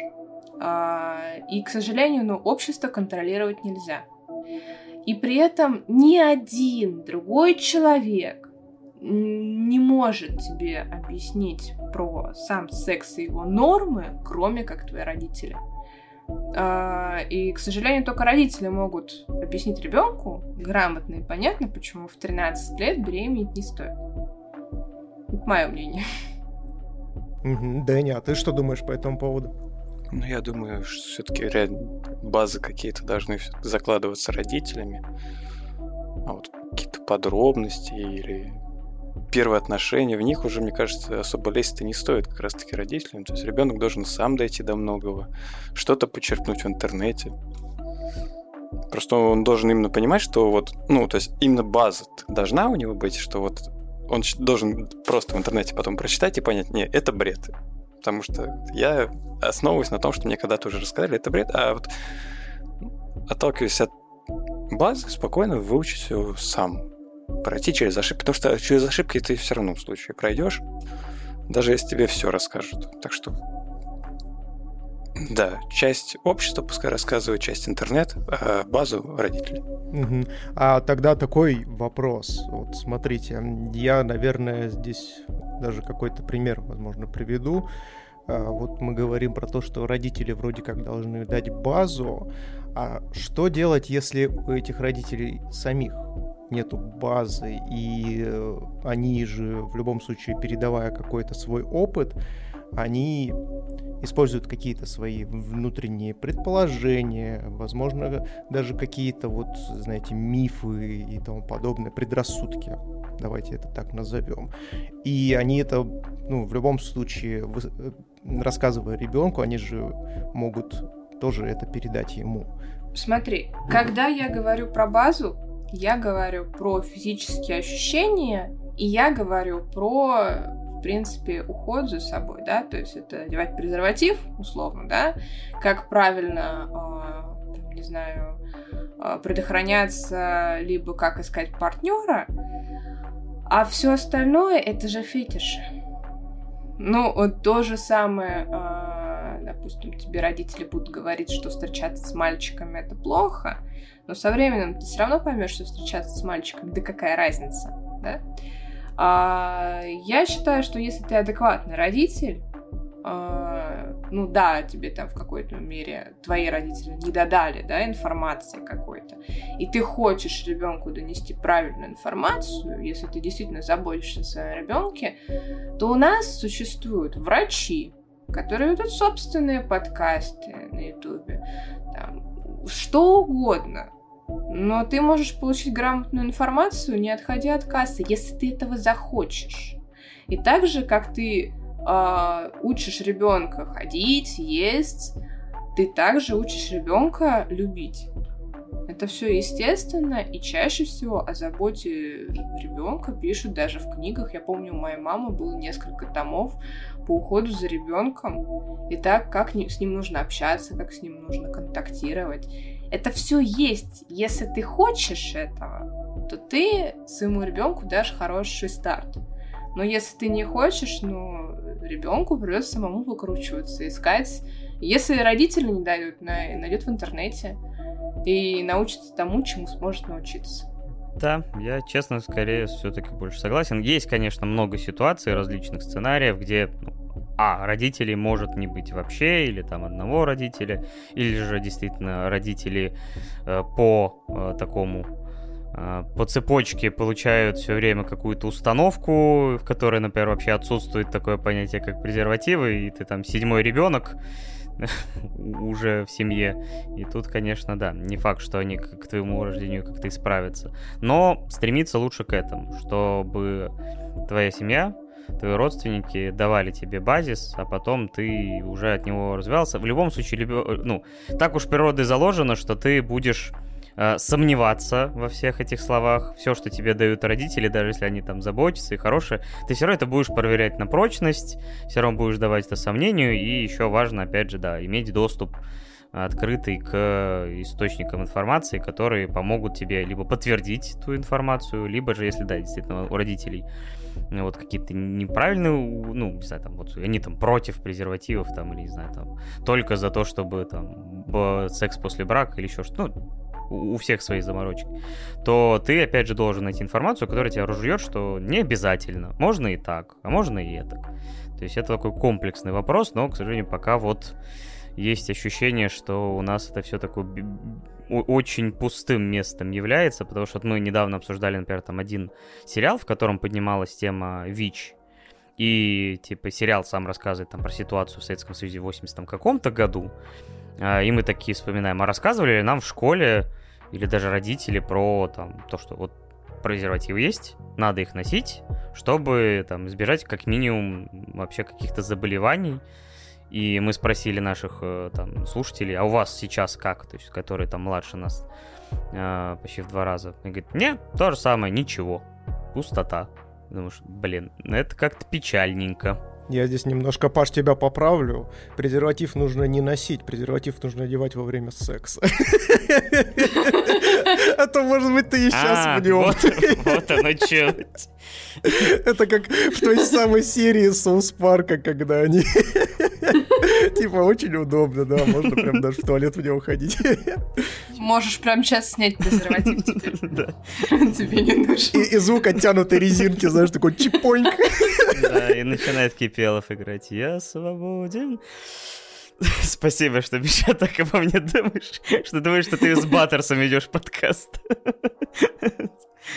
Ой. Но да, возвращаясь к нашей теме, конечно, очень хотелось бы, чтобы вот хотя бы базис проговаривали. А как вы считаете, в каком возрасте человеку имеет смысл начинать, ну, как сказать, когда лучше всего, чтобы у человека появился доступ к порнографии? То есть, или, в принципе, это... Ну, не в любом возрасте, но вот какой вы считаете возраст оптимальным для того, чтобы это как-то тоже не сформировало какие-то э, неправильные образы отношений с противоположным там или со своим полом? Я считаю, что когда ты первый раз кончил, тогда самое время. Потому что, ну, come on, даже если ты пытаться будешь не дрочить, ты все равно будешь дрочить. Во-первых, потому что для тебя это что-то новое. Раз. А во-вторых, ебать, прикольно. Вот. А, это примерно мысль каждого человека, который первый раз попробовал, да. Это было очень точно. Описала просто вот э, мои мысли во время, знаешь, перед тем, как э, сесть подрочить. Я такой, очень прикольно. Да. Если он упустил еще. Вот, но на самом деле, я не знаю, мой опыт вообще произошел, типа, ну, где-то ну, вот как у меня начались, грубо говоря, как я созрела, как у меня начались месячные, тогда мне начало хотеться, естественно. А, и я не вижу в этом ничего такого. потому что, ну, как ты ни крути, любой ребенок в момент созревания будет хотеть смотреть порно, будет хотеть дрочить, и я думаю, что порно как раз-таки гасит желание ребенка вести себя, ну, более неадекватно, да? Там, не знаю, дрочить на батарею, об батарею, там, не знаю, лазить по турникам вверх-вниз, верно? А, вот, думаю, может, с возрастом у некоторых это остается, конечно, не знаю. Вот, но в моем случае это было как-то, э, ну, там, первую неделю я прям обдрочилась, а потом я там на несколько лет вообще про это забыла. Там. И то же самое, думаю, у многих. Типа, ты выпустил пар, наигрался, все, тебе это, в принципе, больше не интересно, и ты начинаешь осознавать, для чего это нужно. Это самое главное. И самое главное, ты учишься понимать, где тебе приятно. Да, ты можешь испортить себе, как бывает у девушек, да, э, когда мы начинаем вообще играть со всем этим, у нас же под руку выпадаются все нужные и ненужные предметы. Вот, в моем случае это были игрушки с Алиэкспресса, не самого лучшего качества, за 100 рублей, которые э, слишком сильные, слишком интенсивные. А, и в этот момент, грубо говоря, я себе немножко подпортила чувствительность клитора. Что было для меня ну, в дальнейшем не очень, потому что чувствительность потом восстанавливать надо. Вот. Поэтому в какой-то мере я даже думаю, что, допустим, со стороны мамы, я, заметив, что моя дочь, например, уже сексуально активна, я бы порекомендовала ей игрушку, которая была бы для нее безопасна. Потому что я думаю, что для ее здоровья это было бы важно. Mm-hmm, очень интересный подход. Не, на самом деле я хотела делать ликбез на YouTube, но я, ну, не настолько сильно просвещена в некоторых темах сама. Ну и даже если я изучу тему, я боюсь ошибиться, неправильно дать информацию. И меня это по большей части останавливает. То есть ну, боюсь привить детям не то, что надо прививать. Ну, к сожалению, да, с детьми, мне кажется, по любому вопросу. Молли, добро пожаловать в подкастинг. Просто берешь, делаешь коллабу с каким-нибудь подкастом, который посвящен как раз-таки сексологии и, и сексуальному воспитанию, и делаешь вместе с профессионалом контент. Мне кажется, это было бы очень интересно. Я почему отвечаю всем, кто мне пишет всякими дурными предложениями. Я стесняюсь сама писать кому-либо. Я ж хикан. Тогда надо нам найти этих людей. На самом деле, да, вот э, с, сексуальные подкасты. Ну, как сексуальные подкасты.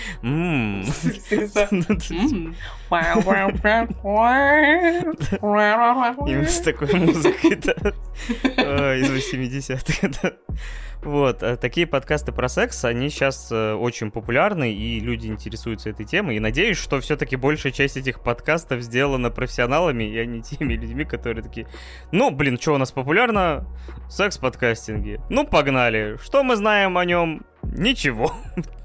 Но тема популярна. Можно на банку сесть? Нет, пожалуйста! Нет, только не флешбеки! Нет! О, господи!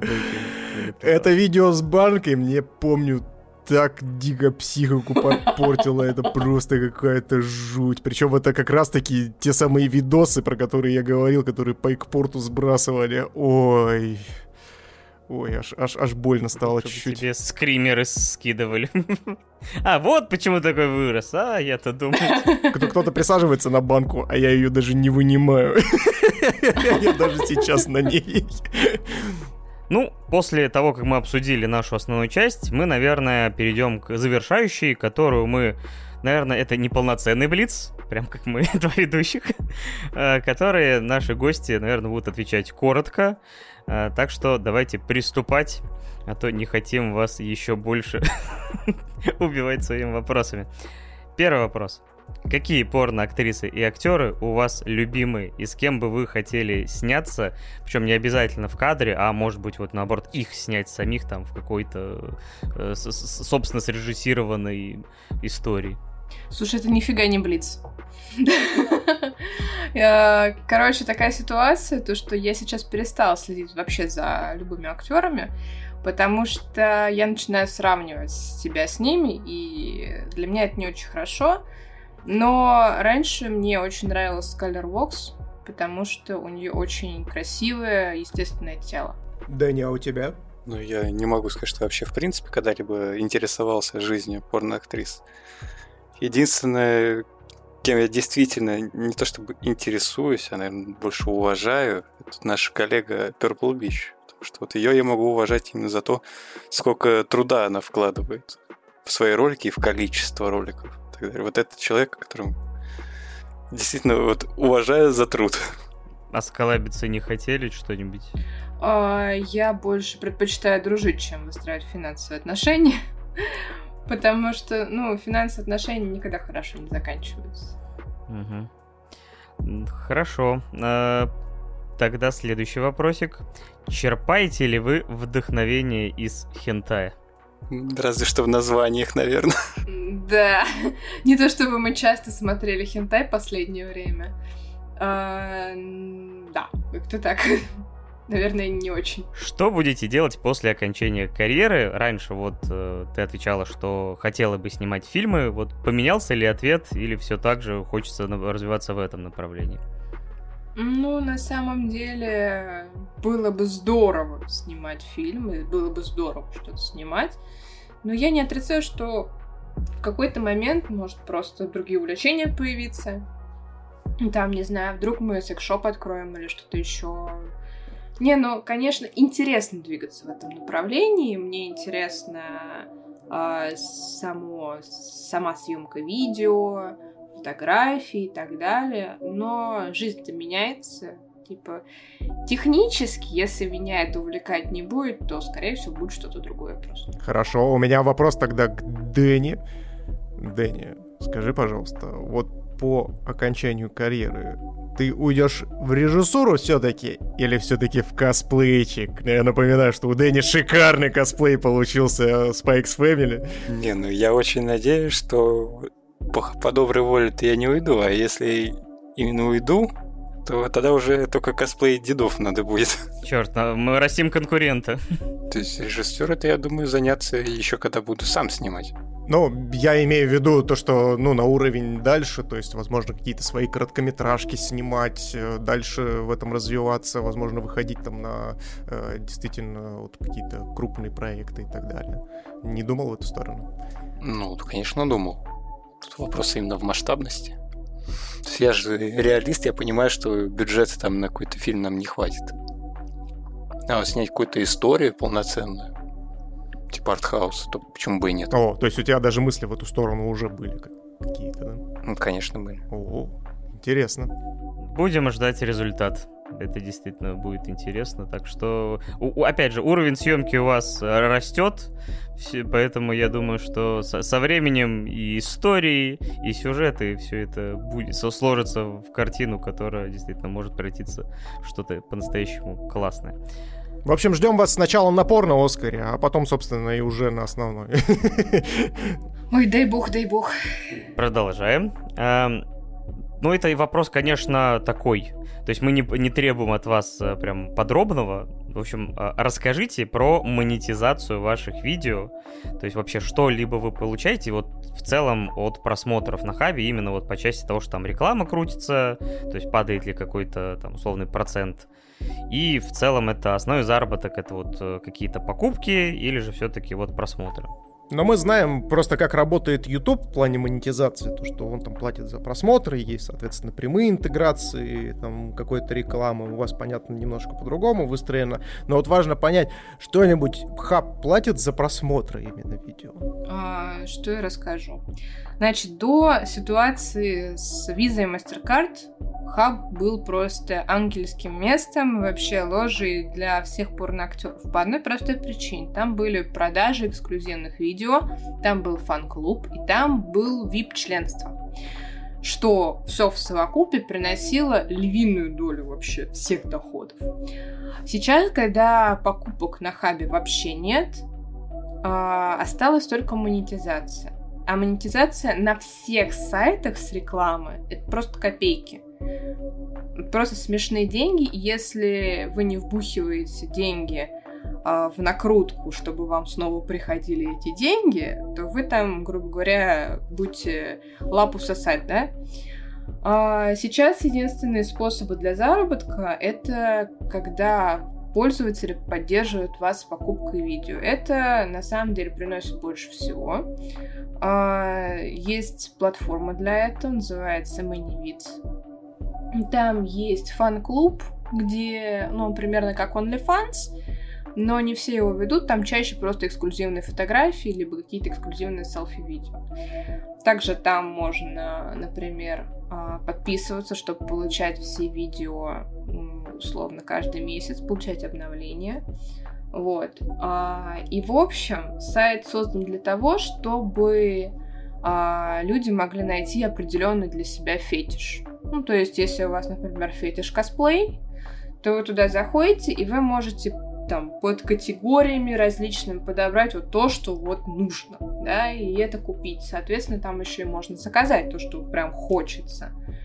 А, также есть тот же Фансли, так как сейчас OnlyFans заблокировал всех русских моделей, вот, по политическим соображениям.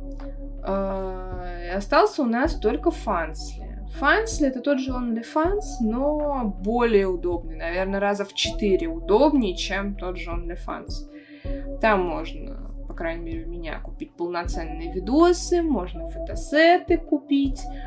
И вот эти две платформы, Маневиц и Фансли, это сейчас единственное, что приносит нам, по, по сути, доход. Ну, то есть, соответственно, если вы э, хотите получить какое-то видео, э, условно, чтобы я выпускала, допустим, какой-то жанр больше, то, естественно, его нужно поддерживать на Маневице. Так как чем больше покупают видосы определенным жанром, тем больше я выпускаю подобных жанров. Потому что, ну, ребята, конечно, часто просят, ну, выложи на хаб, у тебя бесплатное. А что вот толку? Я отстаралась над видосом, делала его, декорации делала, костюм покупала. И выложить его бесплатно, ну, это очень часто бывает обидно. Прям, учитывая то, что косплей сейчас совершенно не набирает на хабе. Угу. А еще такой вопрос э, хотелось бы уточнить. Естественно, ситуация визы MasterCard непонятно, когда решится. А вот скажи, на этой площадке каких-то проблем вот именно с выводом средств сейчас нет? Потому что я вот знаю то, что, допустим, с Ютуба сейчас э, ну, те же самые деньги с монетизацией очень сложно вывести, потому что э, ну, просто конские какие-то комиссии и так далее. На хабе сейчас можно вывести на Паксум и можно вывести в криптовалюту, поэтому проблем вообще нету. А насчет комиссии, а, я, честно сказать, не знаю, не смотрела, есть ли у них комиссия, но вроде как бы нет. А, ну слава богу, это вопрос больше даже не про то, что как вы получаете деньги, а к тому, что э, сейчас очень многие авторы и э, в порно в том числе э, вот, э, столкнулись с некоторыми проблемами, и вот хотелось бы узнать, вы там не голодаете, ребят, все хорошо у вас? Ну так. Ну, дорогие фанаты Молли и Дэнни, вы знаете, если вас вы хотите какие-то определенные видео, заходите на Манивидс, Фансли, поддерживайте их и получите тот контент, который хотите. Так, э, скажите, пожалуйста, сразу же, куда нужно донатить, чтобы получить больше косплея от Дэнни? Честно скажу, я даже не знаю, куда донатить. Пишите сразу, скинем криптокошелек. Просто побольше хороших отзывов, чтобы был стимул. Поэтому самое время, самое время, ребят, пойти подписаться на тележечку Молли и заспамить в комментариях там все. Вы знаете, что делать. Не надо. Да. Ну, э, скажем, напишите добрые слова о косплее Дэнни ему, например, в инсте. У него есть тоже аккаунт, и мы на него тоже ссылочку дадим. Тогда еще напоследочек такой у меня вопросик. Стереотипы в порно какие главные заблуждения вы готовы развеять? Может быть, какие-то вот вас забавят, и вот читаете об этом в комментариях, ты думаешь, да-да-да, так все и есть, там, или наоборот, прям бесит. Чем длиннее хуй, тем круче стоит у бабы. Прости, пожалуйста, я тебя перебью. Хуй у бабы? Да. Ну, клитор в плане... Максимально одобряем. Максимально одобряем хуй у бабы. Вот. А что еще? Чем больше мужиков, тем ей приятней. Не, ну вообще по большей части стереотип в том, что женщина получает удовольствие непосредственно от того, что в нее тыкаются хуем. На самом деле, женщина получает больше удовольствия, когда начинаются ласки. Типа, там, не знаю, пусть она сама проявляет эти ласки, либо мужчина проявляет, у каждого по-своему. Но по факту, когда начинается тема секса, нам, в принципе, поебать. Потому что мы возбуждаемся не телом, мы возбуждаемся мозгом. Но почему-то многие думают, что мы возбуждаемся телом. Да, распространенный стереотип. А я, кстати, еще такой вопрос задам, он тоже такой достаточно стереотипный, о том, что э, во время съемок порно там, актриса кончает там бесконечное количество раз и настолько получает удовольствие от процесса, что Э, по факту как бы ей и секс в повседневности не особо-то и нужен, потому что ее работа этим обеспечивает на несколько лет вперед. Господь всемогущий, где что такое услышал-то? Во мне такой же вопрос, типа где ты взял эту хрень вообще? Из какой книги стереотипов? За 19 век? Скажу так, если условно мы снимаем сольник, да, то есть Дэнни контролирует камеры, свет, я могу, в принципе, расслабиться, ну да, я могу там побалдеть, кончить. Да, то есть мне ничего не парит, я, ну, как бы занимаюсь своей работой, только это, кручусь периодически, позу меняю. Вот, в принципе, можно еще расслабиться. Но когда ты с партнером пытаешься, то есть, ну, ты должен следить, чтобы ему было нормально, комфортно, а это не всегда удобные вообще позы. Либо он там стоит полу на табуретке, полу на ноге, полу еще куда-нибудь, там, в полувыгнутой позе, да, в полуприседе. Еще не дай бог с камеры в поле, да?